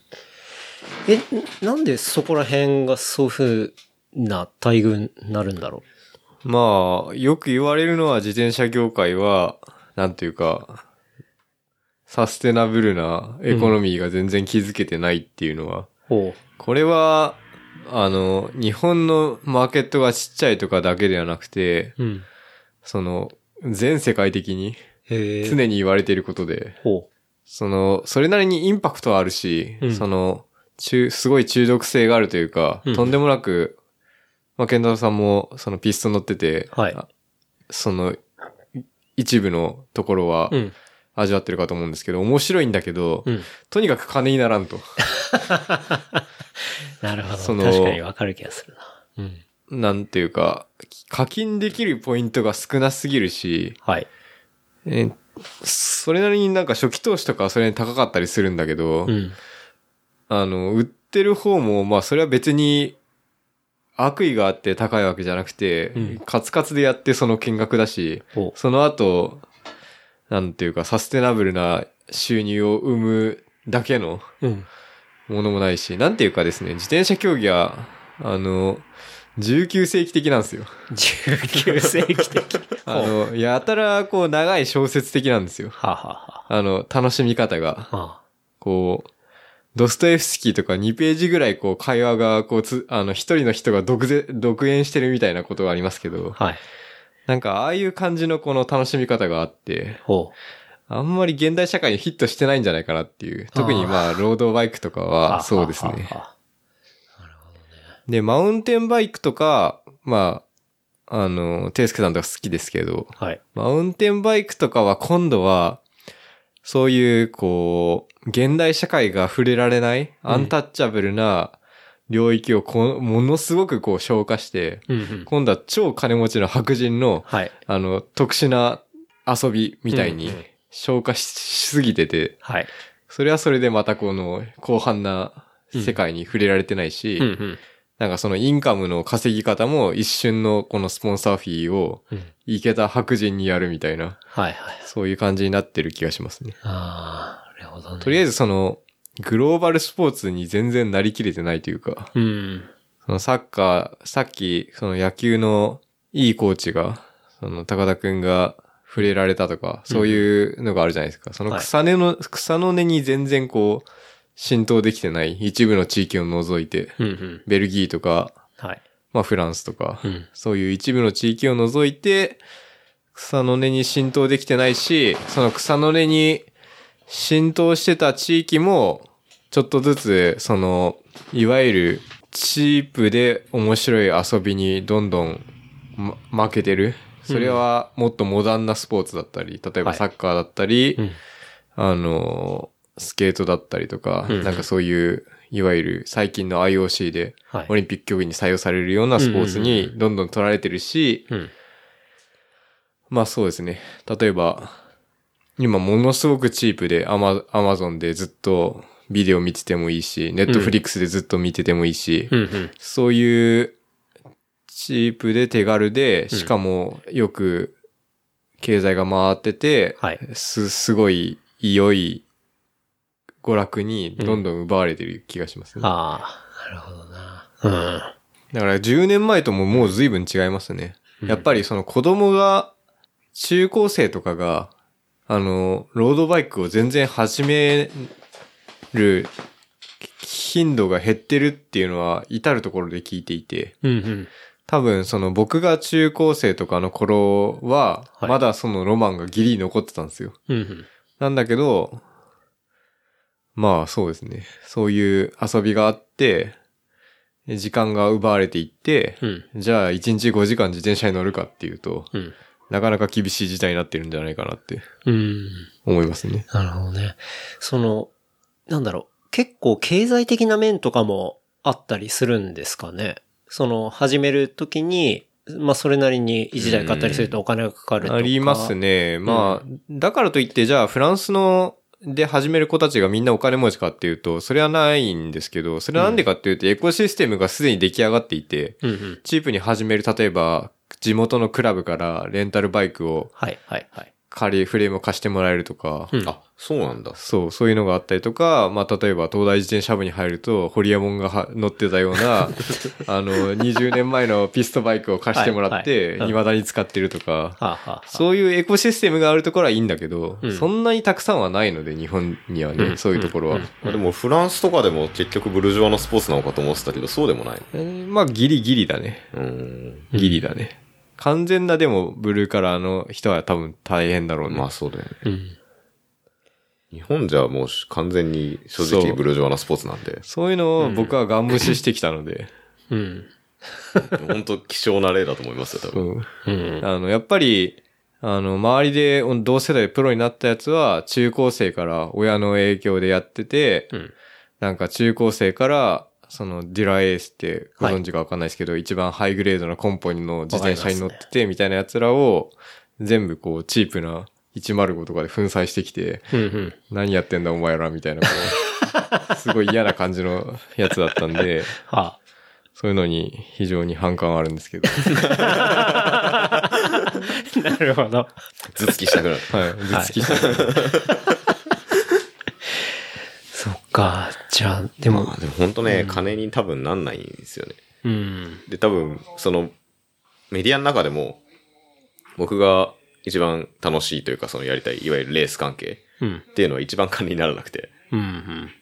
結局、レースの結果を伝えても、多分誰も買わないんうん。ですよね。うんうん。なるほどね。結局メディアとか一番、その、多分メーカーからのスポンサーフィーのみで持ってるみたいな感じなんですよ。どこの多分メディアも。そうですね。基本的には。うんうん。なので、まあ言い方は悪いですけど、全部超新記事になるし、うん。うん機材の。はいはいはい。え、じゃあ、自転車業界では、はい。どのプレイヤーが一番儲けてるんですか？もうそれは完全に機材メーカーって機こと？材メーカー、一今一番ちゃんと収益を回してるのは、まあ、シマノと、うん。あとは、おそらく大手のフレームメーカー、アメリカの御三家みたいな、トレック、キャノンデール、スペシャライズドとか、うん。と、プラスアルファぐらいでしょうね。うんうん。じゃあ圧倒的にその業界の中ではメーカーの立場が強くて、そうですね。まあ、その、特にこの5年ぐらいで、そのワールドツアーの、えーチームスポンサーがほとんどフレームメーカーになってしまった。ほうほうほつまり、その、今までは本当にスポンサー価値を感じて、一般企業がたくさんうんスポンサーをしてたんですけど、うんうんタイトルスポンサーが例えばトレックセガフレととか、うんうん。まあなんかそういう、キャノン、まあキャノンデールは今違うけど、うん BMC とかね。BMC とかね。なんかそういう、ふ機材、いわゆる業界のスポンサーがタイトルになるようになったっていうのが、ちょっと若干衰退を感じるんですよね。なるほど。それあれですね、石炭を掘ってる会社が鉄道を作るみたいな、なんかそういう、そういう感じ。ほんまあまさにそういそういう、はいあれですね。うん。そう、そういうところありますね。うん。だから、まあ、いあの、JCF って日本の競技連盟ですけど、はい。JCF もそうだけど、もうグローバルレベルで外部のとにかくまともなビジネスモデルを獲得するっていうのが市場命題になってますね。うんうん。なるほど。ちゃんと回ってはいるところのモデルを入れるっていう。はい。うん。で、それが何なのかっていうのはすごく、うもう今、権限学学の議論をしていて、それこそ、まあ、あの、矢野大輔さんとかの、はい。あの、代表されてますけど、ラファって会社とかはうん、それについてものすごい提言をしてたりとか、うんうん。まあでも、すごく難しいバランスが、あのーフォーマットを適当にいじる、いじろうにも、今度は伝統がありすぎるものがものすごく強かったり、まあうんツールもそうですし、はい。いわゆるクラシックって呼ばれるレースたちが、うん。本当に格があるんで、うん。でも、クラシックのレースとかツールとかってもう重厚長大の極みなんですよね。うんうん。ツールなんて、まあ20日間のレースとかだはし、い。はい。クラシックのレースもだいたい240キロとかで、うん6時間とかで、うん。まあ、いわゆるその、都市型のスポーツ、数十分で終わって、はい10分ごとに見せ場があるみたいな、うんうんそういうのの真逆なんで、はい。もうとにかく長くて、うん最後にとにかく、じゃじゃーんとこう、クラシックで盛り上がるみたいな、はい。そういう奴らがまた価値があるんで、ややこしいみたいな。うんうん。でもそれがロードレースだからね。それがロードレースといえばそれがロードレースだし、うんまあ、実際に現場に行くと、もう本当になんかあの異常、ロードレースの異常空間というか、うん。もう本当にこんなことが人間でできるんだっていうのが選手自分で走ってても思いますし、で、本当にそれで最後の最後に抜け出すっていう、この、なんていうか感動というか、っうんうん。てのは、本当にすごくて、やってる方も見てる方もすごく感じて、うん。だけど金は回ってないんでジャンキーを乱すみたいな。そう。なんか、それこそ矢野さんがサイドバイサイドに来た時に、はい。もう今のような話をして、うんうん要はだから、じロードレースは今までのままじゃダメなんだっていう、うん。端的に言うと。もうちょっと時代にフィットさせるような。そう、フォーマットをいじれば、うんその、例えばショートの周回のもっと短いレースを増やすとか、はい。だけどそれは本当に今までのロードレースなのかみたいな連続性は保てるのかとか。はい。はい。僕は、そういうのは結構は反対というか、うんなんていうか、今までもこれがロードレースだからって言うんじゃダメだって言うんですけど、じゃあもうそれを変えちゃったらロードレースじゃないじゃんっていう。例えば野球が今もじゃダメだっていう話になって、例えばもっと点が入りやすいように、じゃあ三角ベースにしようっていう風になったとしたら、それは果たして野球なのかうんうん。なるほどね。っていう議論に近いと思うんですよね。今、ロードレースで言ってることは。うん。うん。でも、将棋とかで例えば、速さし、でしたっけ？ありますね。ありますよね。はいそういうもので、もうちょっとエンターテインメント性展開を増やすとかは出していくとか。ありますね。うん。まあ両要は両方やる、やるっていうのがなんか今のところの結論っぽくて。うん。多分そうだと思いますけどね。でも、まだそういう新しいフォーマットのものってのは、実際リアルには出てきてない。いや、出てきてますね、あ実際に。その、ハンマーシリーズって呼ばれる、その、ショートのレースを3連チャンでやって、うん。その合わせた成績で2日間で終えるとか、うんうん。それはかなりその、毎周回、周回レースで全部やることを想定していて、うん見せ場が多かったりするんですけど、おうあれって盛り上がっハンマーシリーズは結構盛り上がってると思う。うん。それもあるし、まあ、あとはその、グラベルとかですね。はいこの間、あの、延山でもあったりとか、うん高田くんとか出てたりするんですけど、まあそういう新しいフォーマまああれはもう完全にロードレースではないんですけど、うんうん。マウンテンバイクとの中間形態とか、うん。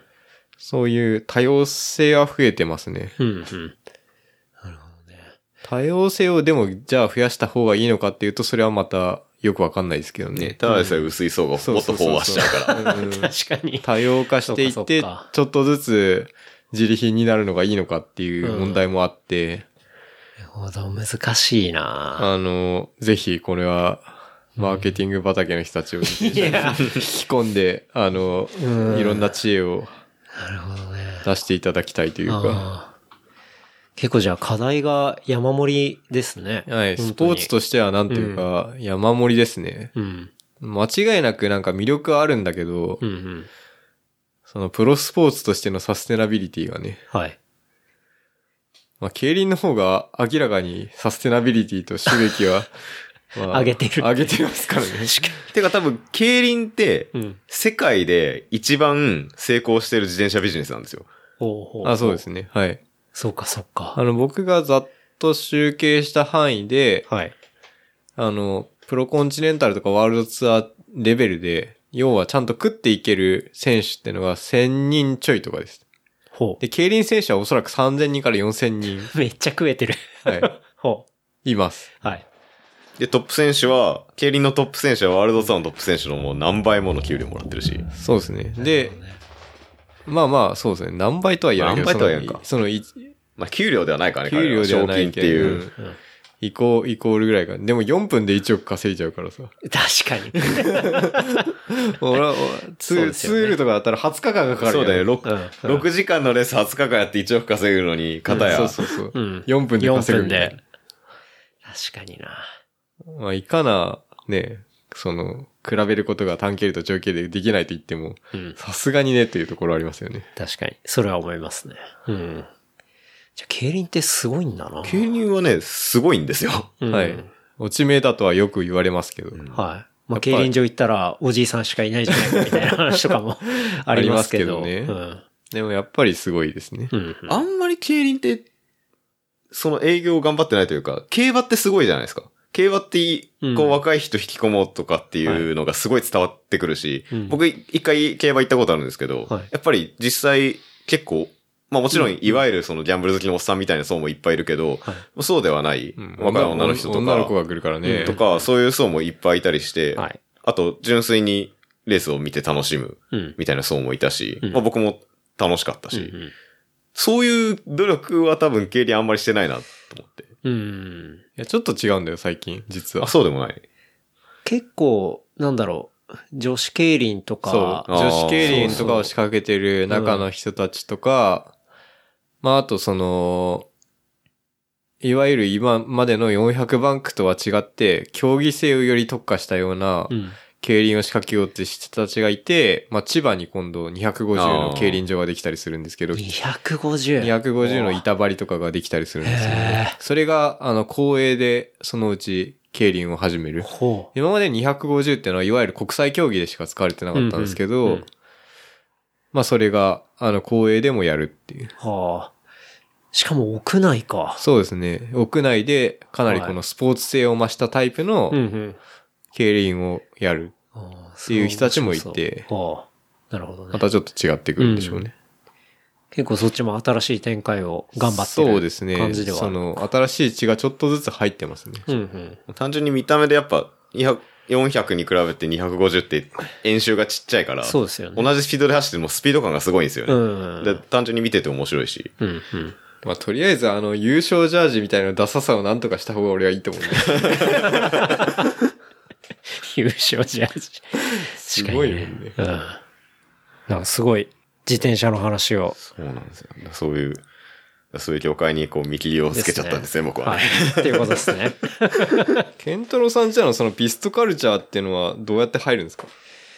僕が入った時は、まあ、さっき話した、まあ大阪にいて、で、まあ最初の1年間ぐらい正直こっちから行って、まあ友達いないし、何もこう会社以外ないみたいな感じになって、で、年末あたりにこっち戻ってきたんですよ。で、その時に、まあクリリンち遊び行って、で、これ面白いよみたいな感じで見せられたのが T19 が出した DVD で、あの、ピストのビデオが、で、それ見て、うわ、超かっこいいなと思って、で、あ、でも、その前かなんかに、まあ、それもクリリンですね。クリリンからなんかピスト面白いからやりなよみたいな感じで言われ時て、代だな。そう。僕結構それきっかけですね。そうだ、それで言われて、僕もう次の日あたりにもうすぐ買ったんですよ、1台。うん。そう。なんか確かさ、そう、最初に買ったのは、富士とオベイってまあ、あの、グラフィックのアーティストがいるんですけど、オベイのなんかコラボの黒と金のなんかすごい オラオラした、あの、ピストがなんか限定モデルみたいに出てって、で、まあすぐこれくださいみたいな感じで買って、で、そっからですね。で、そうだ、それで年末こっち戻ってきたら、まあ見せられて、わ、やっぱかっこいいな、みたいな感じになって、で、まあそこからすぐその最初のやつってのは売っちゃったりして、で、まあどんどん僕結構古いものとか好きだったんで、まあヴィンテージのパーツ買ったりとか、あとはまあそういうお店とか巡ったりとかして、で、まあ気がついたらそういう輪が広がってた、みたいな感じですね。なんか、普段の活動ってどういうことをするんですかね？そういう人たちっていうのは。いわゆるスケートボードとかにストリートカルチャー的なものだと思うんですけど。めちゃめちゃそれに近かったと思いますね。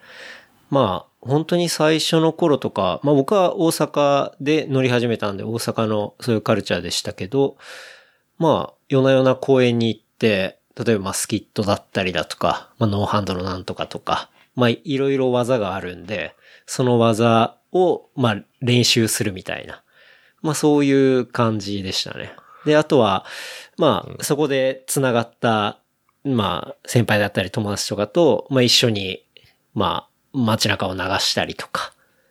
で、まあそういうことをやりつつ、結構まあ東京の人たち、まあ大阪もそうですけど、こう乗ってるところをビデオを撮って、まあ動画を撮って、えっ、と、ネットに上げていってみたいな。だからそれはもう本当スケートビデオのカルチャーですようんね。そうですね、はい本当に。そういうノリが。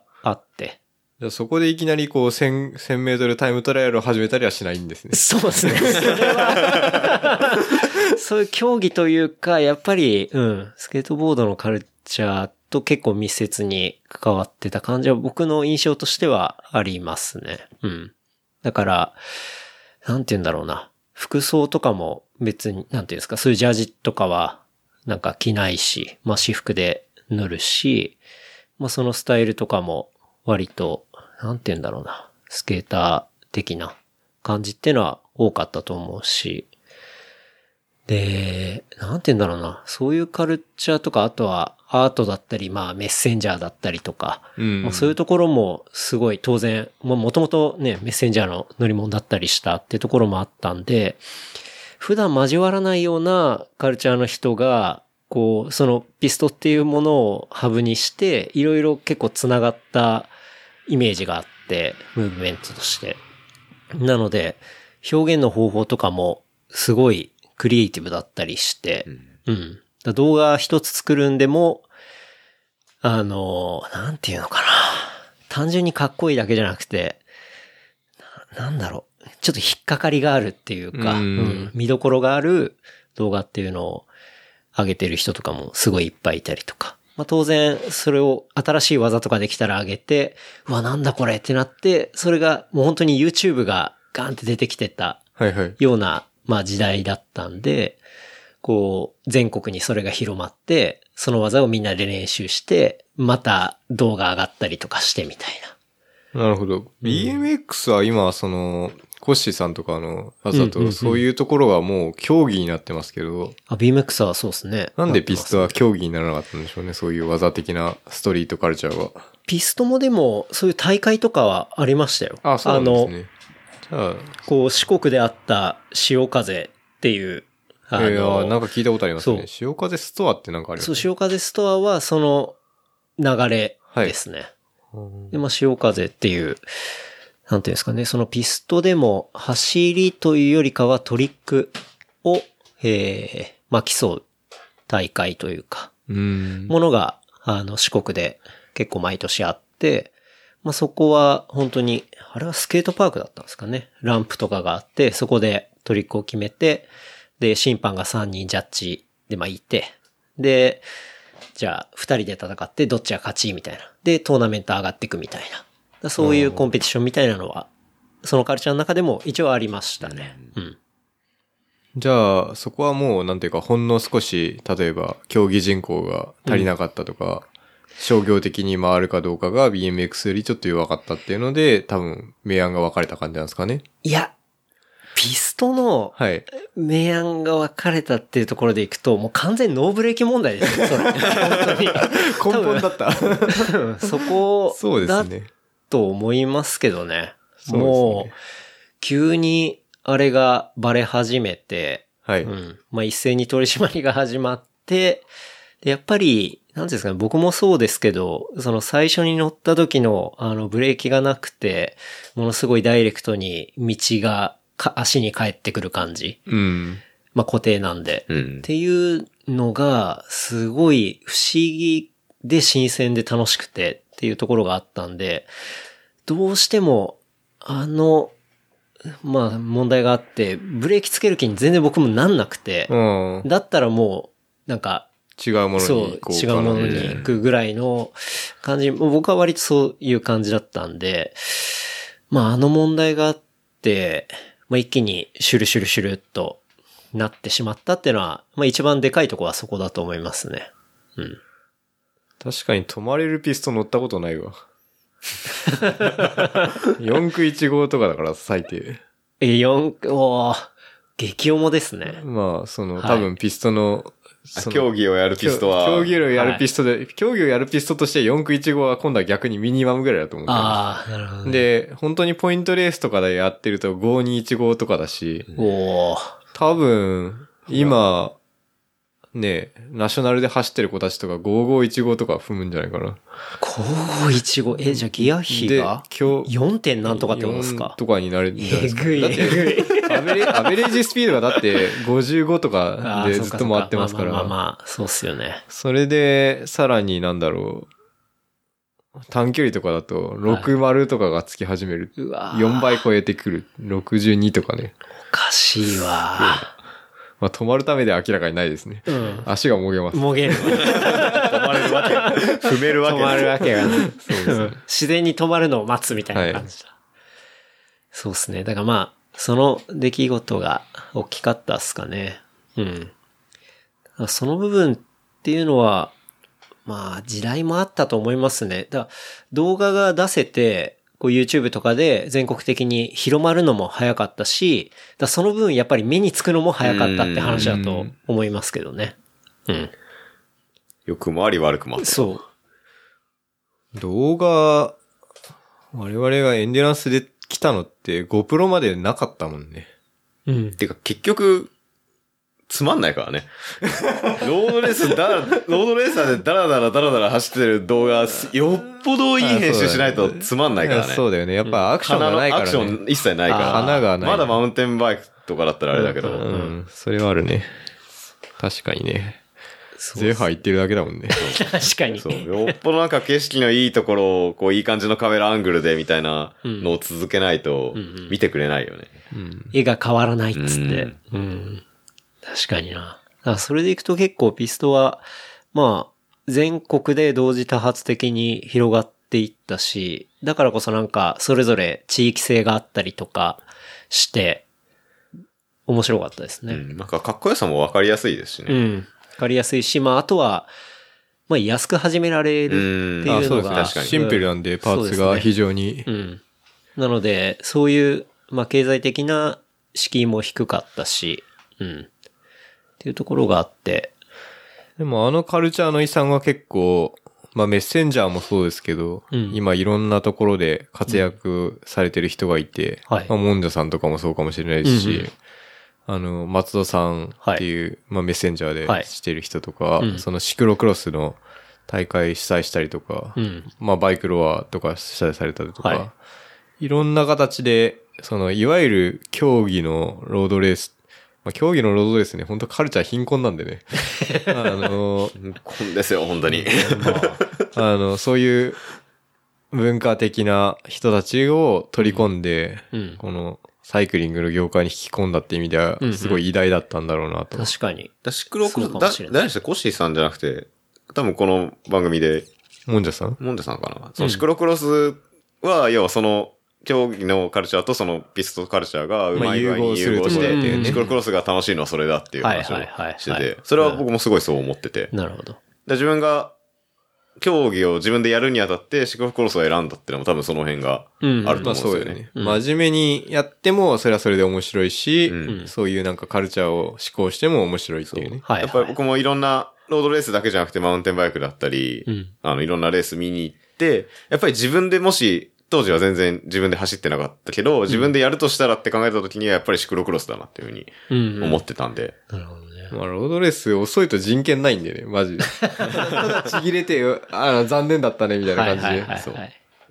遅くても楽しいんですよ、シクロクロスって本当に。うん、うん、うん。多分、それこそマラソンとかも同じだと思うんですけど、うん、うん。ロードレースってやっぱり集団で走るんで、その集団についていく、最低その集団についていけないと、結局ちぎれて一人になっちゃううん。ともうどうしようもないそうですね。ですよね。で、マラソンとかシクロクロスってばらけるんで、うん。こう遅いなりに同じぐらいのペースの人と競えるんですよね。うん。だからそういう楽しさは多分ロードレースにではちょっと難しくてそういう風に楽しむのは。うん。確かにね。ドラフティングを感じる自転車遊びってありました？ドラフティングを感じる。まあなんかその人と走ってこう、後ろについて楽をするみたいな場面ってありました？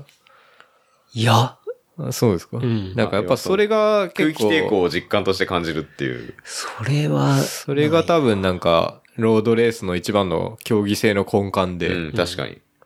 一人走ってると絶対それは味わえないんで。そうですね、うんっていうのはありますね。うん。そうっすね。ピストな、面白かったな、でも。うん。まあ今でもそういうつながりとかいっぱいありますし、それこそ。うん。リストのやってた人が今度はトレランに行ったりとか、あ、そうですね。まあそういう人もいると思いますし。し、うん今度は CX に行ったりとか、うん。行く人もいあると思ますねみたいな感じですよね。うん。ですね。あの時の上げてた、ほんと変な動画とかめちゃめちゃ面白いですね。本当に。変な動画。僕はあの、今でも、あの、傑作だなって思うのは、まあ、このエピソードでも話したかもしれない、あ、この番組でも話したかもしれないですけど、月刊現場っていう、月間、ああ、なんか、ど、どっかのエピソードで聞いた気がする。なん月け？刊現場っていうシリーズがあって、まあそれはあの、若かりし頃の、まあ原山さんも出てたりとかするやつなんですけど、まあ出てくれた修二さんがカメラまで撮ったりとか、あとはまあうん京一さんとかがやってる、まあシリーズで、まあ基本的には三上さんっていう、まあその解体屋さんの、まあ伯爵の、その勤めてる会社の、まあ社長ですけど、まあその人が、こう、出てくる、あの、動画シリーズがあるんですけど、もうね、ほとんど、もう自転車の動画っていうか、若干もうコンテンポラリーアートみたいな。今見るとですよ、本当に。なるほどね。なんか、森美術館でずっとループされてても、あんまおかしくないんじゃないかなっていうような、案外アーティスティックなものがあったりするんで、ちょっと。モーマに飾っときますか。うん。ほんとね、なんか10年ぐらい経った今、また再評価したいというか、うんまた、こう、いろんな人に見てほしいみたいな、そんな動画ではありますけどね。うん。なるほど。だそういうのは面白かったです。本当に。うん。そう、一応この、ケンタロウさんから自転車の話を引き出さないと、私はこの自転車のポッドキャストやって 確かに。いや、自転車ね。僕もう本当に今は古いマウンテンにしか乗ってないんで。うん。まあでも一応、これ、まあ家3階あるんですけど、3階がまあ寝室で、そこには、あの、ブレーキがついてない、うん ピストはまあ上に飾ってたりはするんですけどね。うん。まあすごい古い自転車が好きなんで、ブリヂストンの70年代ぐらいの NGS のフレームで、その時に、えっと、ブリヂストンの、今だったらまあアンカーですけど、それじゃないブランドでグランベロっていう、あの、まあ、ブランドをやってた時があって、まあその時の、あの、フレームがありますね。で、前後、リムが FIR かなんかで、で、ハブが、あの、カンパの仕入れ子の、あおの、ーシリフスターのやつ、で古いやつですね。よく出てきますね、そんなの。僕だってシリフスターのハブとか、はい何セットか持ってましたよ、その当時。で、僕もヨーロッパの方から自分でパーツとかも、もう欲しいやつとか全部買ってたんで、あのギブリの真っ白い、あのディスクのやつとかも持ってまやばい、したし。1000メートルトラ、今日、あの、かからないけどギブリは持ってる。はい、持ってます。それを全然街乗りで乗ってましたから。ですよねはい。うんあとは、アラヤのアルミのディスクとか、カルチャーって面白い。はい。アラヤのアルミのディスクとかも、要は表面を剥離して、で。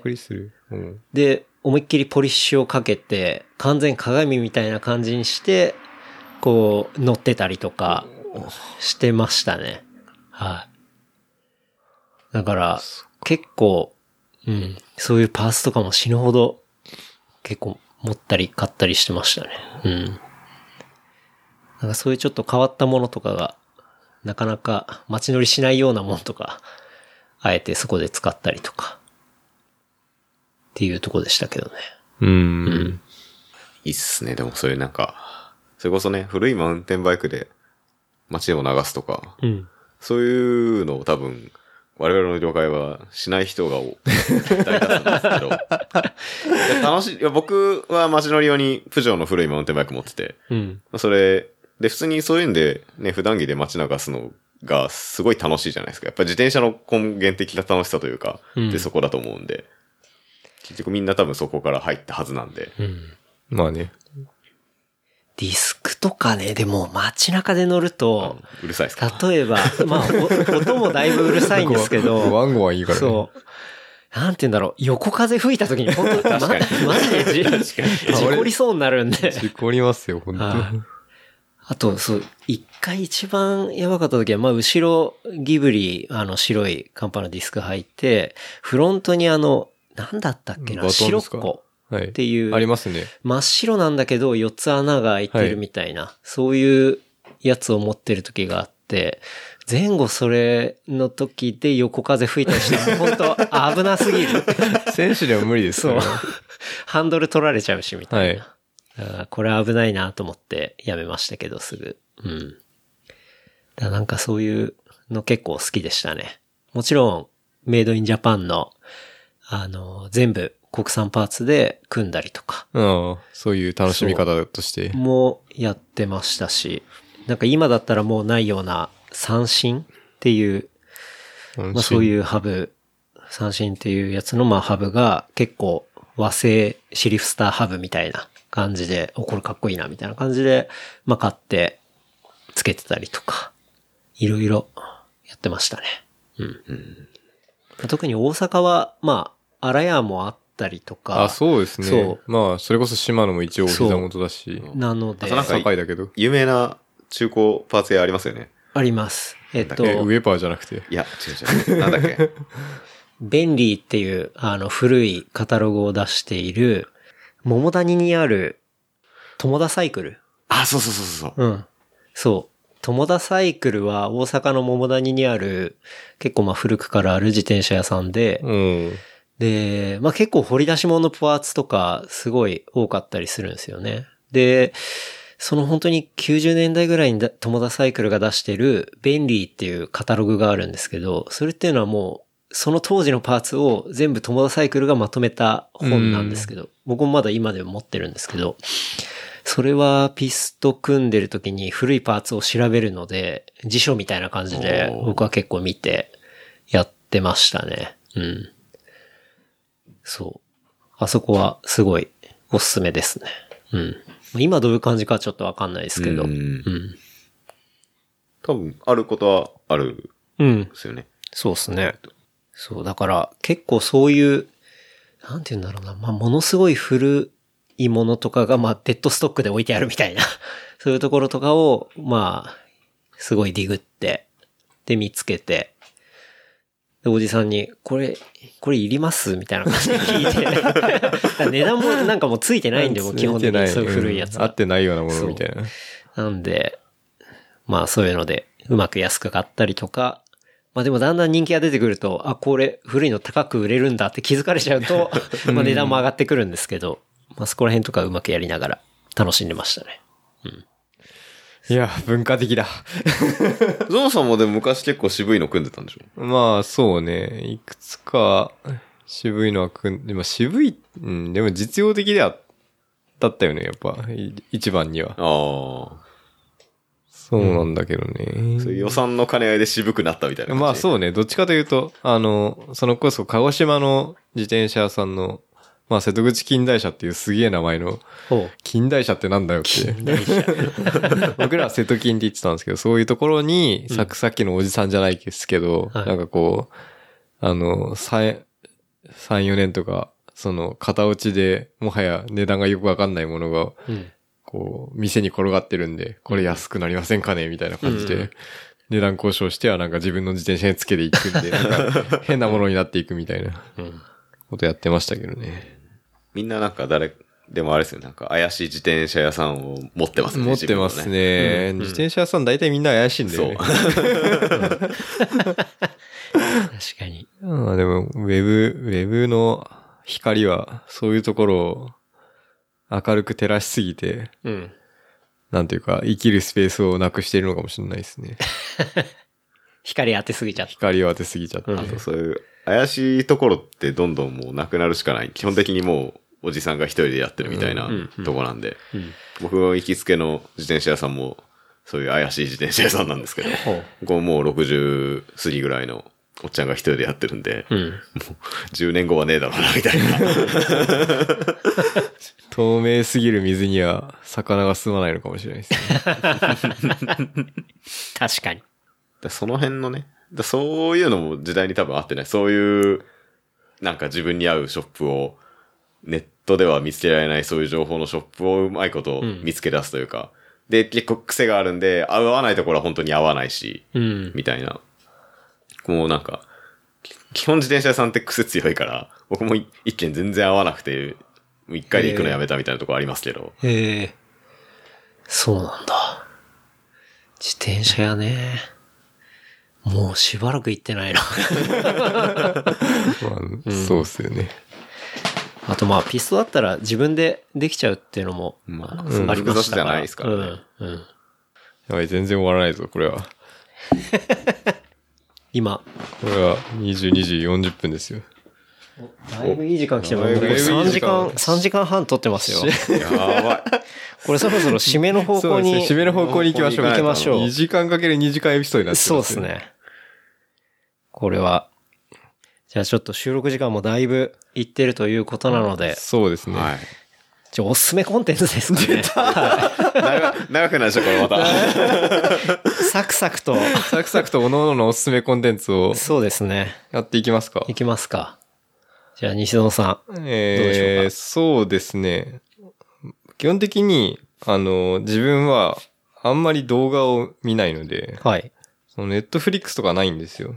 うんうん。で、基本的には本を読んでますと。はい。よか、よかとか、娯楽というか、夜寝る前とかは。うんうん。で、最近 Kindle を調べたら、Kindle の購入件数は616件あって、おなんかこれ。本棚に入れなくてよかったと思って、Kindle のありがたみをはい。感じてるんですけど、まあ一番おすすめだ、今のところ最近おすすめしてるのは、あの、ベタなんですけど、ユバルノア・ハラリっていう人がはい書いたサピエンス全史はい。とか、ホモデウスとか、あれ、はいなんかもしかしてこれも言いました？これ、話題に出たことあります。あ、そうですか。うん。で、最近21世紀の人類のための21の思考っていう最新刊が出て、それ知らない。えー最新刊ですね、はいはい最近発売したばっかりで、ほまあその、ユバルノア・ハラリっていう人の本が全体的におすすめですと。う。うんうん。まあそれはなんでかっていうと、まあすごくこの、まあデータの時代ってよく言われますけど、うんうん。まあそういうデータと人間の関わり方とか、うん。まああとその今までの歴史をもう少しこう、個々の事象じゃなくてメタな概念でうん非常によく説明しているような気がしていて、はい。まあその、あまりにもこの、うまくそのメタな概念でくく、くるみすぎてるようなところもあるような気がするんですけれども、うん。まず本としてよくできてるってことと、あとはなんかそういうすごく大きな流れをこういう本の中ではよく捉えてるんですけど、うん。なんか僕らがこう今まで話してきたようなこういうマイクロな、うん。なんていうか、あの、言葉に表しにくいようなディテールとか、うん。そういうものはうまくこの歴史の中には出てこないというか、うんうん。うんそういうものをどう考えればいいんだろうなって、こう、深く最近よく考えることが多くて、うん。まあ、おすすめかなという気がしますね。いいですね。はい。なんで、まあなんか例えば一番ラディカルな有名なこの本の中での話は、大体物事、物事というか思想っていうのは全部宗教だっていう。はい。例えばその、えー自由主義が宗教だっていう人は、例えば仏教が宗教だとか、うん。キリスト教が宗教だっていうのはよく言われることなんですけど、はい例えば僕らが、あの、普段一番信仰してるのは多分し自由主義っていう宗教だっていう話があって、うんうん。それはどういう宗教かっていうと、人間には自由意志があって、うん自分ではそれがわかるっていう宗教だって言ってます。なんで、その、その人が欲しいって呼ばれたものを与えれば一番幸福が最大化するし、うん。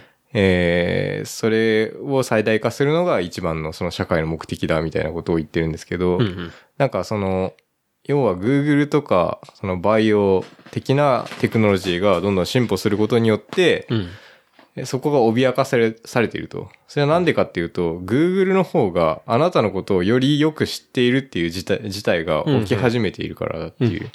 なんで、あの、あなたのことはあなたより分かってる人がいるみたいなことになると、はい結局そのシステム側が全部、この、支配しはし始めて、うん。その、中で、なんていうか、あの、反応するうん。一つのチップ、システムのパーツになってしまうので、うんうん。その自分の意思があるっていうことは、なんか、すべてのこの自由主義のパワーの源なんですよね。うん自分にしか分かり得ない自分の意思があるっていうことが、はい。すごくこう重要な、その信仰の一つなんだけど、結局、あの、データとか、はいバイオテクノロジーの手にかかると、うん。結局のところ、人間も一つの部品に過ぎないというか、うんうんインプットをこう入れたらアウトプットをかこう返ってくるっていうような、はい。はい。部品に過ぎないっていうことに、うんあの変えてしまうっていう意味で、まあ、かなり危険な、その自由主義も今危機に陥っているっていうあ。確かにその危機は、もうものすごい身近なところに、例え話でいくと、まあ、スポティファイとか、正直、まあ、はい。あなたのおすすめっつって、まあ、いろいろ出てきて、はい。だよね、こスポティファイマジよくわかってるわってなるんですけど、うん。で、自分からなんかもう、バイネームでうん。アーティストを見つけに行くとかって、僕自身はあんまりなくなってきちゃってて、うん。で、それっていうのが結構多分その、さっき言ってた、そのチップの一部っていうか、そうね。おすすめになってるから、もう割とこう自分が選んでそれを見つける喜びみたいなところを、もう多分今、僕は Spotify に取られてしまっているんで、そうですねっていうこととか、音楽の趣味とかは、うん例えばそうですね。うんまあ動画も、のリコメンデーションとかもそうですし、うん。まああとはその、例えば、深刻なのは株の売買が自動的に全部なされてるとかですよね。はいはいはい。あれがなんで、そういうものがなんで入ると一番直近にまずいかっていうと、まあ一つは、その、データをもとに判断が AI によって下されて、人間がそれを是認して、また、それを、その、是認された判断を AI が来る、食うみたいな。うんうんこのループが、あの、ハウリングみたいなことが要は起こると。ははは。そうするとなんかこう、一つのところになんか、どこかはわからないけど、なんか一つのところに社会が収束したりとか、そういうなんか、む、む、むしろなんか、どんどん、あの、ハウリングみたいにはい、どんどんうるさくなっていって、増幅されて増幅していって、一気にこう発散するとか、うん。なんかそういうことが起こるのが結構まずいと。思うんですよね。人間だったらなんか例えばいろいろ迷ったりとか、うん。あの、自分で考えて偶然の出会ったこと、人、人とか、そういうことに影響されて、それを打ち消すような。むしろ、なんかそういうゆっくりとした動きになると思うんですけど、はいまあ、100年とか、そういう単位で見れば、そういう増幅とか、うん。えー産業革命みたいなことが起きてるのかもしれないですけど、それが瞬時に起こる。うん。フィードバックループで瞬時に起こるみたいなことが、あの、懸念されるし、はい。あとはその、 machine learning とかを一応自分も基礎を学んだりとか、うん。あの、適用してみたりすることがあるんですけど、その過去のデータを全部持ってきてやってる以上ってデータが多いものをさらに増幅するけ傾向にあって、やっぱり。うんうん。それはさっき言ったみたいな、やっぱりこう、ハウリングみたいなことが起きて、はいどんどんマイナリティみたいな人が、どんどん排除されるうんことが起こり得るうん。し、まあ、そうするとなんか一番危ういのは自分みたいなアウトライヤーだな、みたいな 危機感があってですね。なんか、そういうことに関してどういう対策をすればいいかっていうのがうんよく書いてある本かなと思います。なるほど。まあでもそうですよね。インプットを参考にしてるってことは、インプットで弱いもの。はい。だから、例えばね、例えば、なんて言うんだろうな。まあインプット入れて弱いでいくと、社会でいくと、まあ、例えば日本のデータを入れるとしたら、日本人じゃない人とか、はい。なんかそういう人のデータを入れ入れて、で、ループをどんどん学習で回していくと、はいその日本人じゃない人のデータっていうのがもう正直回しまくるとないことになるみたいな。そうですねっ。ていうことですよね。で、その結果っていうのが適用されるから、その日本人じゃない人っていうのがものすごい苦しむことになるしみたいな。っていうこと。そうですね。ですよねで、例えばその、プログラマーを雇いますと。うん。じゃあ、人事 AI を作りましたと。うん。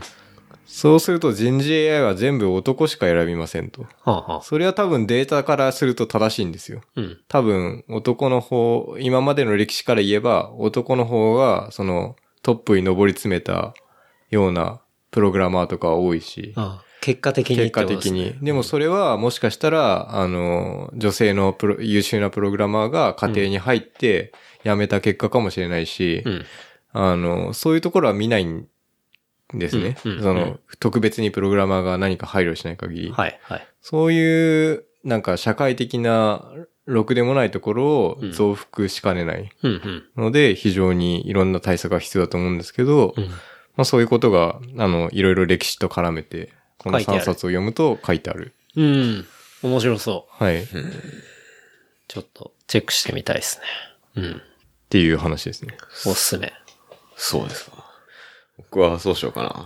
難しい話をされたんで、じゃあなんか、落差を作りますか？落差をす、落差めちゃめちゃベタなものをね、進めようかな。はい。野球っていうスポーツがあるんですけど、はい。これが実に面白いスポーツです。野球か。まああの結構この競技の特殊なところは、うんプレーが一時止まるんですよ。はい。えー、で、状況が刻一刻と変わるんですけど、プレー、要はピッチャーが投げる一球一球、プレーが止まって、うんうん間があるんですよね。うん。で、その間にすごいいろんなことを考えて、うん。で、もう、もう状況がもう何十通りもあるわけですね。はいえーっと、例えば一塁にランナーがいる、二塁にランナーがいるとか、アウトカウントがいくつとか、うんあとストライクボールのカウントがいくつとか、うんバッターが右バッター、左バッターだとか、うんっていうことによってすごい刻一刻と変わる状況を、えー、いちいち、プレーが止まる瞬間に、みんな頭を使って考えて、守備位置をちょっとずらしたりとか、うん次はこの球を投げるとか、っていうことを考える競技なんですよ。で、えっ、と、知ってるわ。知ってる。てるわ。多分ね、め、あのーじゃあさっき言った、今時短の流れがすごいはい。あるんですよ、世界的に。うんうん。競技に関して競も。技に関して。さっきロードレースが長すぎるっていうはい話もありましたけど、うんっていう中で、やっぱりその、間っていうのはいらないものとして、淘汰されていってしまうことがうん。非常に多いと思うんですけど、はい僕はこの間っていうのがすごい好きで、うん。何にしても、うんそのスポーツだけに限らず、間とか余韻とかっていうのは、はい。こういうのがすごい大事にされているものを、こう大事にしていきたいなっていうふうにうん。思ってて、だからロードレースっていうのもそうだし、野球もそうだしっていうのがそこにあって、うんで、にも、なおかつ、その、単純な、その一発の盛り上がりみたいなのも、一瞬の盛り上がりっていうのもすごいあるうん。競技なので、うんなんていうか、なんすかね、今のその時代の中ではかなり時代に即しつつも、その昔ながらの余韻とか、まあ、みたいな文化がうん残ってる、競数少ない競技なのかなっていうふうに自分はちょっと思ってて。なるほど。うーん。野球おすすめですね。じゃあ半分座ってる競技は競技とか認めんとか言ってディスっちゃいけないってことね言っ。ちゃいけないですね。半分座ってる競技。ああ、え え野球が。野球がね確かに。でもロードレースって全部座ってるんですよ。まあちょっとしか立たないかもね。確かに。立ってれば偉いって話じゃないから。将棋の人、そしたら全編座ってるし。それもそうですね。で、来年の東京オリンピックではい。野球が久しぶりに復活するんですよ。ほう。そうなんだ。あそこ全然ノーマークだった。野球ってオリンピック競技から、えっと、北京を、2008年の北京を最後にはい。野球は外されてうんうん。しまったんですけど、東京オリンピックで久々に。復活して、はい。やっぱり野球をやってる国っていうのは、まあサッカーほどではないにしろ世界にいっぱいあるわけで、はいで、まあ世界的には多分マイナースポーツなんですよね。うんうん。でもそういう、まあ他のオリンピック競技ももちろんそうですけど、やっぱり晴れ舞台なんですよ、そういう国に。日本にいるとやっぱ野球ってすごいメジャースポーツですけど、うんうん世界のそういうオリンピックに出、この間もどこだっけな、オリンピック、この間日本でやってたプレミア12っていう世界大会が野球のうんあって、まあそこの結果でオリンピックに出初出場が決まった国とかもうんあって、やっぱそういう国にとってはやっぱオリンピックに出るっていうのはすごい一大イベントだし、うん。なんかそういう、なんつうんですか、そういうのも盛り上がりも。盛り上がりもうんうんうんあるし、なるほどね。見てほしいなっていうふうにうん。思いますね。野球ね。多分、ベタすぎて、それこそこういうポッドキャスト聞いてる人たちは敬遠してるとこがあると思うんですよ。うん。野球、野球見ます？リゾンさんいや、とか。見ないです。僕、野球、なんか憎いイメージがすごいあって。なんか多分ね、そういう層がね、多い気がしてならない。テレビとかなんかちっちゃい頃見てた時に、なんか延長とかで見たいやつ見たい番組がこう食い込まれるし、食い込まれるとかね。もうなんか憎さが、いやなんかでも真面目にやってる人とかに本当申し訳ないんだけど、なんかそのイメージがすごい強くて、なかで、多分、それこそ本当にいですね。、なんていうか、まあ、おっさんの競技みたいなのが、うん。おっさんが好んでるものみたいなのが大きいと思うし、でも、そう。でも、誘われて、本当ちょっとビール飲み行く的な感じで、あの、スタジアム行こうよみたいな感じで誘われたりして行くと楽しいんですよ、普通に。あの、気持ちいいし。そうなんですけど、ちゃんと見たことはないです、ね。真面目に見たことがあるうん真面目に見たことがない。ってあんまり、うん。本当にね、この、ポッドキャストだ、みたいなメディアを好んでる層ってあんまり相入れないというか、うん。ところがあると思って、野球のポッドキャストってないんですよ、あんまり。うん。うん。少ないね。うん。スポーツ部門の敵にはあまりないわ。う。うんん。っていうところがある。西野さんとかなんかちょっと野球、なんか、下に見てる 的な。そう、すごい下に見てるところもあるし、な、多分な、なんかほら、それはメジャーすぎありそう今メジャーすぎるがゆえ、日本だとメジャーすぎるがゆえに、うんやっぱりなんか逆張りじゃないですけど、迫害されてきたからね。そうそうそううんうんやっぱ、そういうこう、色眼鏡を取り除いて一つのスポーツとして一回こう、純だから高田粋にくんがね、多分幸せだったんです。そのさっきの高校の話じゃないけど、いわゆるこう、日本社会の縮図みたいなうん野球の競技をしてないっていうことでしょ。うん、うん、うん。まあそうだね。うん。なんか、じゃあおすすめ野球。そういうオね、ッケー。うん。全然そんなこと話すつもりなかったんですけど、何にも考えてなかったんですけど、いいんじゃないですか。ついこの間本、読んだ本の話とかしようと思ったけど、なんか、すごい濃い読んだ本の話がしたからやめたんだよね。取り下げた。取り下げた。いいのに奥田秀夫の話とかしようと思ったんですけど、やめました。いやいや。じゃあおすすめコンテンツ。僕も、いくつかあって、ちょっとじゃあサクサクっという感じですけど、ネットフリックスで、ハサン・ミンハジの愛国者として物申すっていう、あの、ハサミ端ハサン・ミンハジ。で、これ、正直、英語発音だとハサン・ミナージュみたいな感じですね。うん。の、えっ、と、まあ、そういう番組が、愛国者として物申すって番組があって、まあ、これっていうのは、あの、インド系、アメリカ人インド系のコメディアンなんですよ。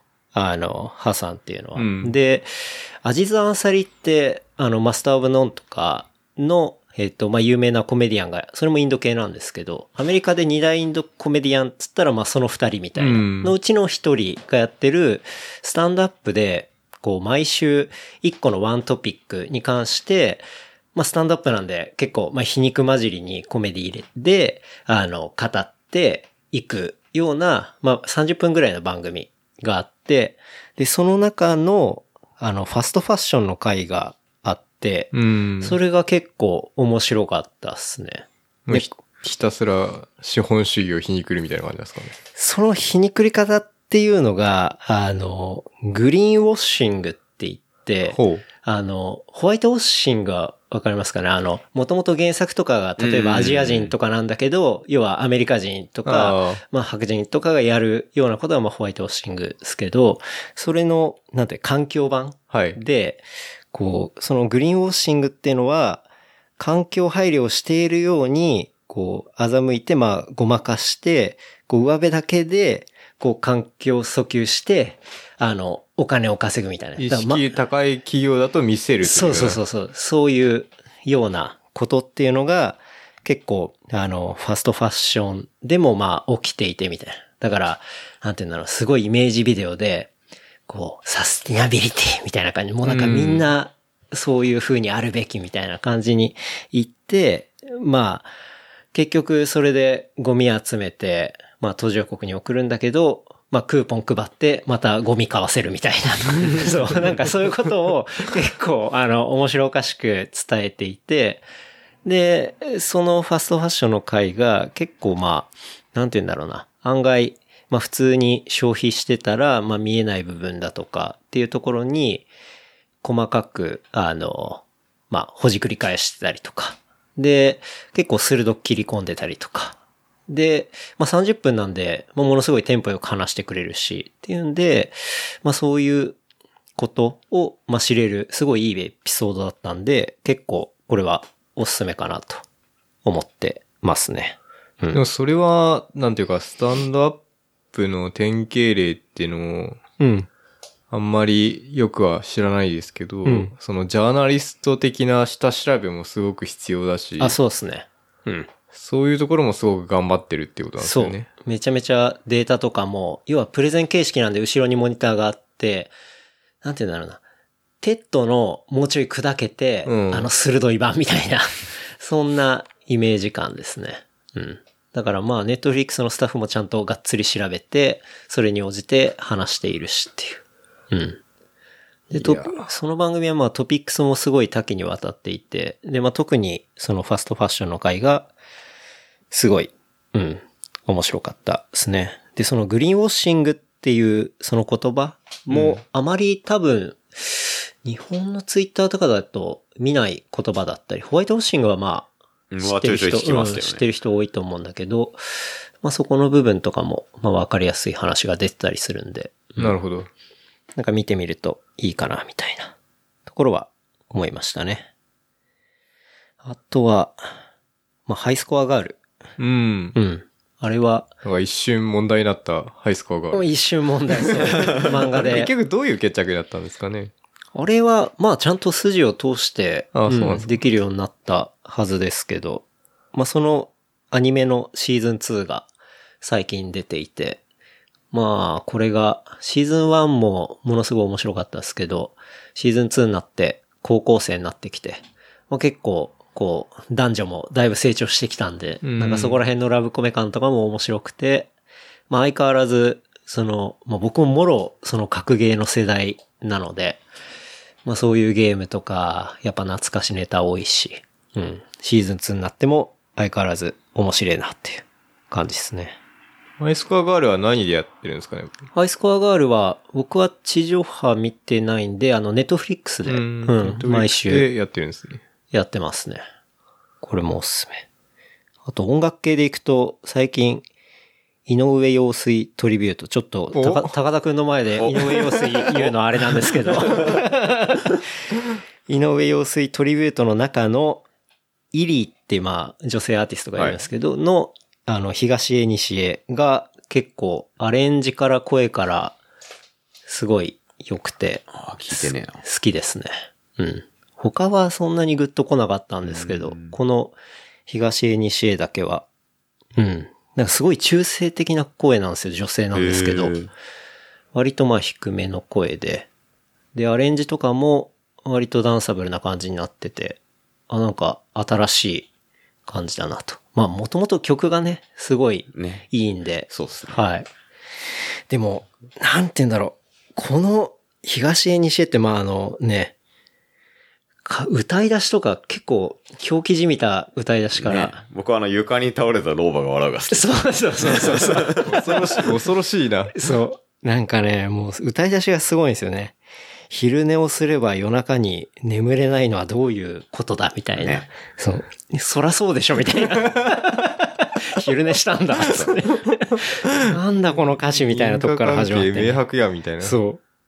で、なんか頑張れ頑張れってね、サビではあるんですけど、なんかあれ直接応援してないっていうか、なんかすっごい皮肉。焼けっぱちみたいなね。なんか、よ捨て人みたいな歌で、なんか、すごい歌詞も好きだし、うんなんかいいなと思って、うん。最近聴いてますね。あれは、あれ2枚目のアルバムですからね、要するに。うん。うーん。すごい。あの、2枚目のアルバムって、すごいアーティストの力が一番出るんですよう。んうん1枚目のアルバムがいいのって当たり前で、はいはいはい要は、メジャーの1枚目ってインディーズのベストアルバムなんですよね。うん。うんうん。インディーズ時代のベストアルバムが1枚目のアルバムだから、1枚目がいいのは当たり前で、真の力が出るのって2枚目なんですよ。うんうん。3枚目まで行くともう3枚目まで出せてるってことは、ちある程度力はいがあるってことだから力がある、2枚目がすごい重要で、うんってなると僕、陽水の2枚目大好きなんですよ。うんうんうん。うん。この曲は、まあトリビュートの中ではすごい良かったっすね。あとはまあ、ちょっとネタですけど、そのトリビュートの中で、あの、夢の中へって曲あるじゃないですか。は井上陽水の探し物は何ですかっていう。あの、まあ、陽水、大麻で逮捕されて、まあ、その家宅捜索の歌なんじゃねえかみたいなことで言われてるじゃないですか。夢の中では。それをカバーして歌ってんのが、牧原紀之っていう。ああ、なるほど。こう、いろいろ二重にも三重にも楽しめるなっていう。そう、まあそういう曲もあったりする。味わい深いやつですそなう。適材適所だなっていうね。そう。陽水あと面白いのが、陽水、陽水一回単位までだから逮捕されるんですけど、うん。作風結構ガラッと変わるんですよね。あ、そうなんだ。陽水、最初はそれこそその東に、東西は結構シュールですけど、うんうん結構直接的なうん。曲を書いてたんですけど、うんある時からすごい抽象的というか、うんシュールで、うん。その言葉の意味よりもその日本語の響きだけで書いてるみたいなはいはい、はい。詩に、要はよく何言ってんだか全然わけわかんねえみたいな詩を書き始めたのが、うん逮捕後なんですよね。あ、5なんだ。そうだから、うんやめてからみたいな。やめてからシュールになるみたいな。あなるほど。まあ、やめたのかどうか知らないですけど。まあ、そこは神の味噌汁。その牧原紀之が夢の中へ行ってみたいと思いませんか？ふーふーみたいなこと言うじゃん？はい。それが、なんか、真顔で聞けないっていう。いつもなんか、そういう感じですね。あのアルバムは、深読みしてしまう？そう、深読みしてしまう。面白いやつですね。うん。そんなとこですかね。はい。はい。大変。長い間まあ長い間でしたけども。はいそうです実はね。結構まだ他にもいろいろあったけど。いやー、僕もありましたよ。さすがに無理だ。俺、終終電でも帰れなくなっちゃう。はい。そうですね。まあ、あれじゃないですか、あ。もう、今回に限らず、またね、そうですね。はい。いぜひとも。はい。これなかなかこんなこれに3懲りずにお用意していただければ。いや、ぜひ。多様性に富んだ3人が。うん。え、だって、3人揃って3人それぞれポッドキャストの番組持ってるってなかなかないでしょ。聞いたこと、聞いたことないですね。レアすぎるわっていう。うん。フットキャストやんねえとな。2.5。でもなんか、あの、3人やっぱ、ポッドキャスト、まあ、やってる？メンバーが揃って喋ると、うん。あの、途切れないっすね。一応ある程度慣れてますからそうね。。慣れてるので、うん。とてもじゃないけど、なんだろう、いつもの感じの尺感には、はまらなかったですね。そうですね。ん大変よろしかったかとはい。思います。ね。うん。ちなみに、事務連絡を聞いてみたい。あ、事務連絡。あ、じゃあ、事務連絡。あ、というか、事務連絡の前に告知あります？あ、そうですね。告知あるかな？僕は、頑張って卒業しますぐらいしか 告知はないですね。告知じゃないな、全然。単なる宣言。宣言ですね。はい。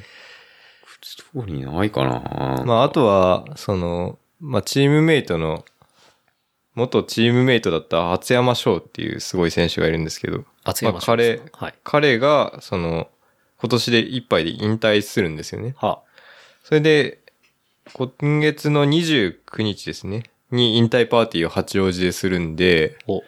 まあその、参加募集をしてるんで、うんうん。その、リンクを、あの、貼ろうかと思いますんで、はいまあもし、その、初山の走りに痺れたっていう人は、うんうん。まあ、特に今年とか、ジロデイタリアで大逃げかまして、この、ライで特集されるとか、はいあの、インタビューされるとか、すごい、いい走りをしてましたんで、うんうんまあ、それで引退するっていうのはすごくちょっと、早すぎんじゃないのっていうところもあるんですけど、うんまあその引退パーティーに僕も出ようかなと思うんで、はい。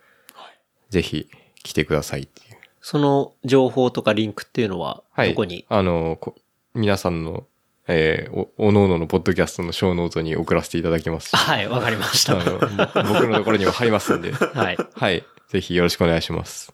いいですね。はい。高田くんは？僕は特にないんですけど、一応、まあ最近はシクロクロスのレースを一番真面目にやってる趣味ですので、はいそれの、えーっと、今度の土日、14、15ですね。うん12月の。に、宇都宮で、宇都宮の、えっと、ロマンチック村っていう道の駅で、シクロクロスの大会がありました。一応これ UCI レースで、うんうん。えー、まあ、格式が高いというか、ん ?12 月の？12月の14、15。14、15。これ配信されてる時には終わってる可能性がある。終わってる可能性ありますね。そうだね、これ。そうだね。前後編ですもんね。そうっすねじゃあやめましょう、この話。16、16。じゃあこの話はやめましょう。そこで走ってきましたっていう走ってきましたっ。ていうね。引き続き。まあ、その後のでっかいレースだとですね。はい1月の11、12あ、いいですね。うん。はい。に、えー、愛知牧場っていう、愛知県の、愛知県。はい。愛知県のごめんなさい、何市だかちょっと今忘れちゃったんですけど、うん。名古屋の、こっちから行く、東京から行くと名古屋の手前、ちょっと手前。豊、豊田市かなにある、まあな、愛知牧場っていう牧場でレースがあって、これも、えっと、JCX っていう、日本国内でやってる一番格式の高いシリーズ戦のうちのはい。一戦で、ほで、まあ、私、ぜ去年もそこ遠征しまして、う。うんうん。一応、自己ベスト的な走りができたので、一応得意なコースかなと自負しておりますので、お近くの方よろしければ、冷やかしに来ていただければと。いいですね。はい。うん。結構、シクロクロスのレースは、特に愛知牧場なんかは、あの、ホスピタリティも良くて、うんうん飲食店とかも結構出たりして、ほあの、普通にフラッと来ても楽しめるとう。はい。思いますので、いいですね。はい。ぜひぜひ。声援なんかもね。そうですね。うん。ピクニック気分で。そうですね。ちょっと寒いかな、ピクニック気分。まあ、冬だからね。まあでも、シクロクロスのレース、本当見るだけでも多分、そうね。結構面白いんでたくさん見れるしね。うん。そう、狭いところぐるぐる回、基本的にぐるぐる回ってて、いっぱい見れるし、まあ、絶えずカテゴリー問わず絶えずレースやってるし、はい。まあ本当見に来たこと、あの、シクロクロス見に行ったことないなっていう人も、うん。ぜひぜひ近くの人は見に来ていただければ、はい。きっとハマっていただけると思うので、ですね。はい、お願いします。はい。僕告知なんかあるかな？告知、ないですね。ありなのか。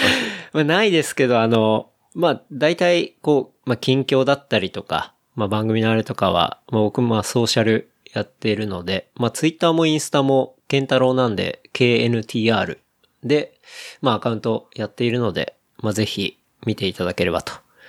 時々適当なこともつぶやいてますけど、はい。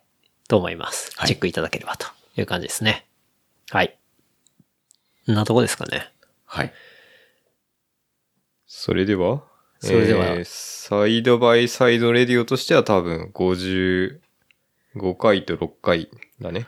ほ俺、俺上げられるかな ?LDK が上げられるかちょっとわかんないですけど、う。